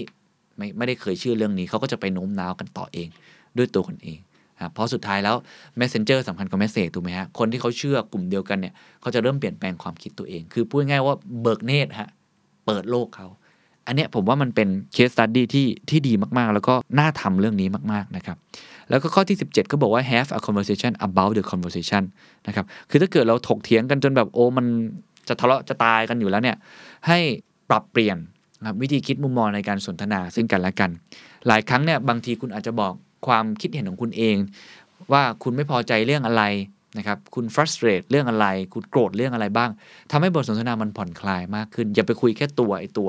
เหตุผลในการพูดคุยอย่างเดียวบางทีมันมันติดอยู่ในวงล้อมอันนั้นมากเกินไปนะครับอันเนี้ยก็เป็นวิธีคิดนะครับที่จะทำให้อย่างน้อยๆเนี่ยเราสามารถที่จะ อยู่ร่วมกันได้ คุยร่วมกันได้ ข้อต่อมาครับเป็นเรื่องของ collective thinking นะครับ อันนี้ผมอาจจะรวบนิดนึงแล้วก็ไปเร็วนิดนึงนะครับ คือปกติแล้วเวลาที่เราอยู่ร่วมกันแล้วเราเห็นไม่ตรงกันนะครับ อย่างหนึ่งก็เป็นเพราะว่ามันคือคำว่า polarization นะครับ คือมันแบ่งขั้ว แบ่งขั้วก็คือแบ่งซ้ายขวาขาวดำ ซึ่งถามว่าจริงๆ แล้วโลกเป็นอย่างนั้นไหม ผมไม่เชื่อ ผมว่าไม่มีใครคิดแบบนั้น ผมถามคุณก็ได้ว่าผมว่าคุณชอบอพรรคการเมืองนี้ อีกคนหนึ่งอยู่ฝั่งตรงข้าม มันคุณเห็นด้วยกับทุกอย่างที่เขาทำไหมไม่มีทางถูกไหมเป็นไปไม่ได้ครับอะเปรียบเทียบไทยเดี๋ยวอาจจะละเอียดอ่อนเอาต่างประเทศสมมติว่า คุณชอบโจไบเดนกับคุณชอบโดนัลด์ทรัมป์นะคุณลองคิดภาพ ผมเชื่อว่าแล้วคุณอดัมกันก็เชื่ออย่างนี้เขาให้สัมภาษณ์กับที่หนึ่งบอกว่า คุณชอบโดนัลด์ทรัมป์ทุกอย่างไหมล่ะ คุณชอบโจไบเดนทุกอย่างไหมล่ะ ไม่มีฮะถูกไหมโลกใบนี้ไม่มีการแบ่งซ้ายแบ่งขวาชัดเจนแต่โซเชียลมีเดียหรือวิธีคิดของเรา ที่เราไม่เคยคุยกับคนฝั่งตรงข้าม มันนำให้เราเนี่ยแบ่งฝักแบ่งฝ่ายเป็นสองฝั่งเสมอเสมอเขาบอกวิธีคิดที่จะช่วยทำให้คนเเริ่มสลายไอตัว complexity นี้นะครับก็คือ complexify นะครับ contentious topics คือทำยังไงได้ให้ไอตัว topic ที่เราพูดคุยกันเนี่ยมันให้เห็นสเปกตรัม คือแทนที่จะแบ่งซ้ายแบ่งขวา ให้แบ่งเป็นสเปกตรัม ตั้งแต่อ่อนสุดไปจนเข้มสุด แล้วแต่ละคนตกอยู่ในสเปกตรัมไหนนะครับ คือมันมีเป็นเฉดสีนะครับอันเนี้ยให้ตระหนักถึงความซับซ้อนของมันว่ามันมีแบบนี้อยู่นะนอกจากนั้นครับยังมีอันนึงก็คือว่าอย่าไปกลัวนะครับกับความไม่แน่นอนอย่าไปกลัวกับความข้อดีข้อเสียของความเชื่อของตัวคุณเอง สมมุตินะผมชอบโดนัลด์ทรัมป์นะแล้วคุณชอบโจไบเดนแล้วผมจะไปคุยกับคุณ แล้วผมก็จู่ๆผมเปิดประเด็นก่อนเลยว่าเออโดนัลด์ทรัมป์นี่มีข้อเสียเหมือนกันนะ ผมก็ไม่ชอบเขาตรงนี้เหมือนกันนะ ผมไม่ชอบนโยบายเขาตรงนี้นะ ผมไม่ชอบริพับลิกันในวิธีคิดแบบนี้นะ ตัวคุณเองจะรู้สึกยังไงครับ ที่อยู่ฝั่งตรงข้าม เฮ้ย แสดงว่าคุณก็มีเหตุมีผลเนาะ ไม่ใช่แบบยึดที่ตัวบุคคลหรือตัวตนมากจนเกินไป มันก็ทำให้เราเพิ่มมิติในการพูดคุยกันได้เพราะว่าข้อนี้จะชวนคุยข้อดีข้อเสียของแนวคิดของแต่ละฝ่าย แล้วก็ยอมรับนะครับว่ามันมีจุดอ่อนในบางเรื่อง มันก็จะเกิดการพูดคุย ต่อกันได้เขาก็อาจจะเริ่มบอกว่าเออฉันก็เหมือนกันแหละ ไม่มีใครแบบดีที่สุด ถูกต้องที่สุดก็อาจจะเกิดการพูดคุยกันได้นะครับ อันนี้เป็นเรื่องของอในแง่ของการที่เราเห็นไม่ตรงกันนะครับ ถ้าเป็นในแง่ของ learning organization จะทำยังไงให้องค์กรของคุณเนี่ยมันมีการที่คุณฝึกให้ rethink กับองค์กรของตัวคุณเองอย่างสม่ำเสมอนะครับ มีด้วยกันประมาณ3ข้อด้วยกันเนาะ อันแรกครับให้คุณ ยกเลิกการมี best practice ครับ เพราะมันไม่มีจริง ถูกไหมฮะ มันไม่มีหรอกการที่มีแนวทางที่ดีที่สุดที่มันจะมี best practice มาใช้ได้ตลอดเวลา ให้ใช้คำนี้ครับ better practice คือ practice ที่ดีขึ้น การปฏิบัติที่ดีขึ้นนะอันที่1อันที่2ครับเขาบอกว่า establish psychological safety สร้างความรู้สึกปลอดภัยให้กับพนักงานทุกคนที่ลองผิดลองถูก หรือว่าเวลาเขาทำอะไรผิดแล้วคุณคุณไม่ได้ไปต่อว่าไปชี้หน้าด่าเขา หรืออีกมุมหนึ่งก็ผู้นำเองต้องเป็นคนทำด้วย นอกจากวัฒนธรรมองค์กรแล้วนะครับ ผู้นำเองด้วยว่า คุณต้องกล้าที่จะผิดแล้วคุณต้องกล้าที่จะขอโทษ ผู้นำยังผิดได้เลยอะแล้วทำไมพวกเราจะผิดไม่ได้ แล้วก็อีกอันหนึ่งคือเขาบอกให้ keep a rethinking scorecard เวลาที่คุณจะประเมินการตัดสินใจอะไร อย่าเพิ่งประเมินแค่ในแง่ของผลลัพธ์อย่างเดียวว่ามันถูกหรือผิด ให้ประเมินด้วยว่าก่อนที่มันจะมาโปรเซสของมันเนี่ยมันเป็นยังไง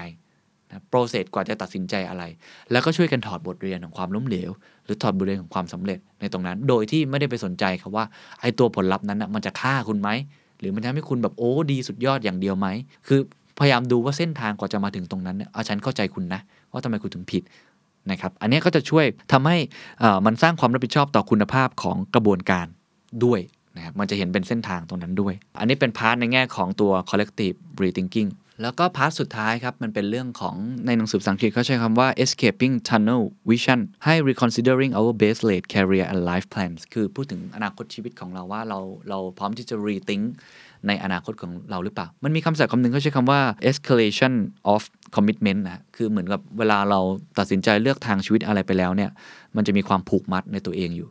ผมก็ได้ฮะ ผมเรียนเภสัชมาใช่ไหมครับ มันจะมีความผูกมัดอยู่ว่าผมมีต้นทุนที่ผมเรียนมาตั้ง 5 ปี แล้วก็เรียนโอ้โหเป็นสายวิทย์ด้วย อาชีพการงานก็ดูดี หลาย ๆ ครั้งเราก็คิดว่าไม่ต้องคิดใหม่ละ เราทำตามนี้ไปเลยสังคมบอกว่าดี แต่การทำแบบนั้นโดยที่ไม่กล้ารีทิงอนาคตของตัวเอง ว่ามันใช่สิ่งที่คุณอยากทำไหม ไม่กล้าที่จะมองว่าจริง ๆ แล้วไอ้ข้อผูกมัดเหล่านี้ มันมันอาจจะไม่ได้เป็นข้อผูกมัดก็ได้คุณเปลี่ยนได้ ถ้าคุณไม่กล้าทำแบบเนี้ยมันทำให้ชีวิตของคุณดำเนินไปตามข้อผูกมัดที่เกิดขึ้น และไอ้ข้อผูกมัดเกิดขึ้นนี้มันจะผูกมัดคุณไปเรื่อยๆครับ เช่น คุณมีบ้านมีรถ มีครอบครัว มีกียรติยศชื่อเสียงอะไร คุณจะไม่กล้าเปลี่ยนแปลงตัวเอง ไม่กล้าที่จะ rethink life plan ของคุณเองในหนังสือเล่มนี้ก็บอกว่า อย่างน้อยๆก็ปีหนึ่งก็สักครั้งสองครั้งแล้วกันเนาะให้คุณมานั่งคิดกับตัวเองนะครับว่ามีอะไรที่คุณอยากจะจะ rethink หรือว่าจะ reimagine ได้นะครับแล้วก็ให้ระลึกตัวเองเสมอว่า ตัวตนของคุณเนี่ยเปลี่ยนแปลงได้ตลอดเวลา ไม่สามารถที่จะอยู่นิ่งได้ตลอดเวลา ผมว่าวิธีคิดนี้ก็คล้ายๆกับวาบิสบิเนาะคิดว่าตัวเองไม่หยุดนิ่งไม่สมบูรณ์พร้อม เปลี่ยนแปลงได้เสมอๆนะครับ passions are developed not just discovered นะครับก็คือ passion ของเราเนี่ยมันมัน develop ตลอดเวลานะฮะไม่ใช่ว่าทุกอย่างเนี่ยมันถูกค้นพบแล้วก็ rethink กับชีวิต rethink กับอนาคต ของตัวเองด้วย อันนี้คือ 4 พาร์ทหลักๆ ที่มาชวนคุยกันนะครับ ทั้งในแง่ของ individual rethinking ทั้งในมุมของการที่จะทำยังไงให้คุณสามารถที่จะเป็น interpersonal ระหว่างบุคคล หรือว่า collective rethinking แล้วก็ในแง่ของการที่คุณมองอนาคตของตัวคุณเองได้ ก็หวังว่าหนังสือเล่มนี้ทำให้คุณกลับมาคิดใหม่กลับมาทบทวนความเชื่อสำหรับผมนะฮะหนังสือเล่มนี้เหมาะสมที่สุดกับคนเก่งครับ คนเก่งเนี่ยมักจะมีอีโก้ นะครับแล้วผมอ่านเล่มนี้ผมก็ทบทวนตัวเอง เยอะมากๆเลยนะครับ ว่าเอ๊ะมันมี evidence อะไรบ้างที่ผมจะเปลี่ยนแปลงความเชื่อตัวเอง มันมีอะไรบ้างที่ผมรู้สึกว่าอมผมอาจจะไม่เชื่อในสิ่งที่ผมเคยเชื่อมาตลอด มีใครไหมที่จะมาค้านความคิดของเราได้นะครับหนังสือนี้น่าจะตอบโจทย์นั้นได้ ผมก็คงปิดด้วยคำพูดที่เขาเปิดใน chapter แรกนะครับของจะของจอร์จเบอร์นาร์ดชอเขาบอกว่า progress is impossible without change and those who cannot change their minds cannot change anything นะคือการพัฒนาของเราเนี่ยเป็นไปไม่ได้เลยที่จะไม่เกิดการเปลี่ยนแปลง ถ้าไม่เกิดการเปลี่ยนแปลงคุณก็จะไม่พัฒนานะครับ แล้วก็คนที่เรียกได้ว่าไม่สามารถที่จะเปลี่ยนแปลงความคิดตัวเองได้ ไม่สามารถที่จะ rethink unlearn ได้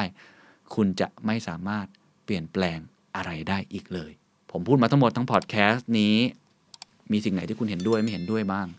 และจะมี evidence อะไรครับ ที่ทำให้คุณเปลี่ยนแปลงความคิดของตัวคุณเอง สวัสดีครับ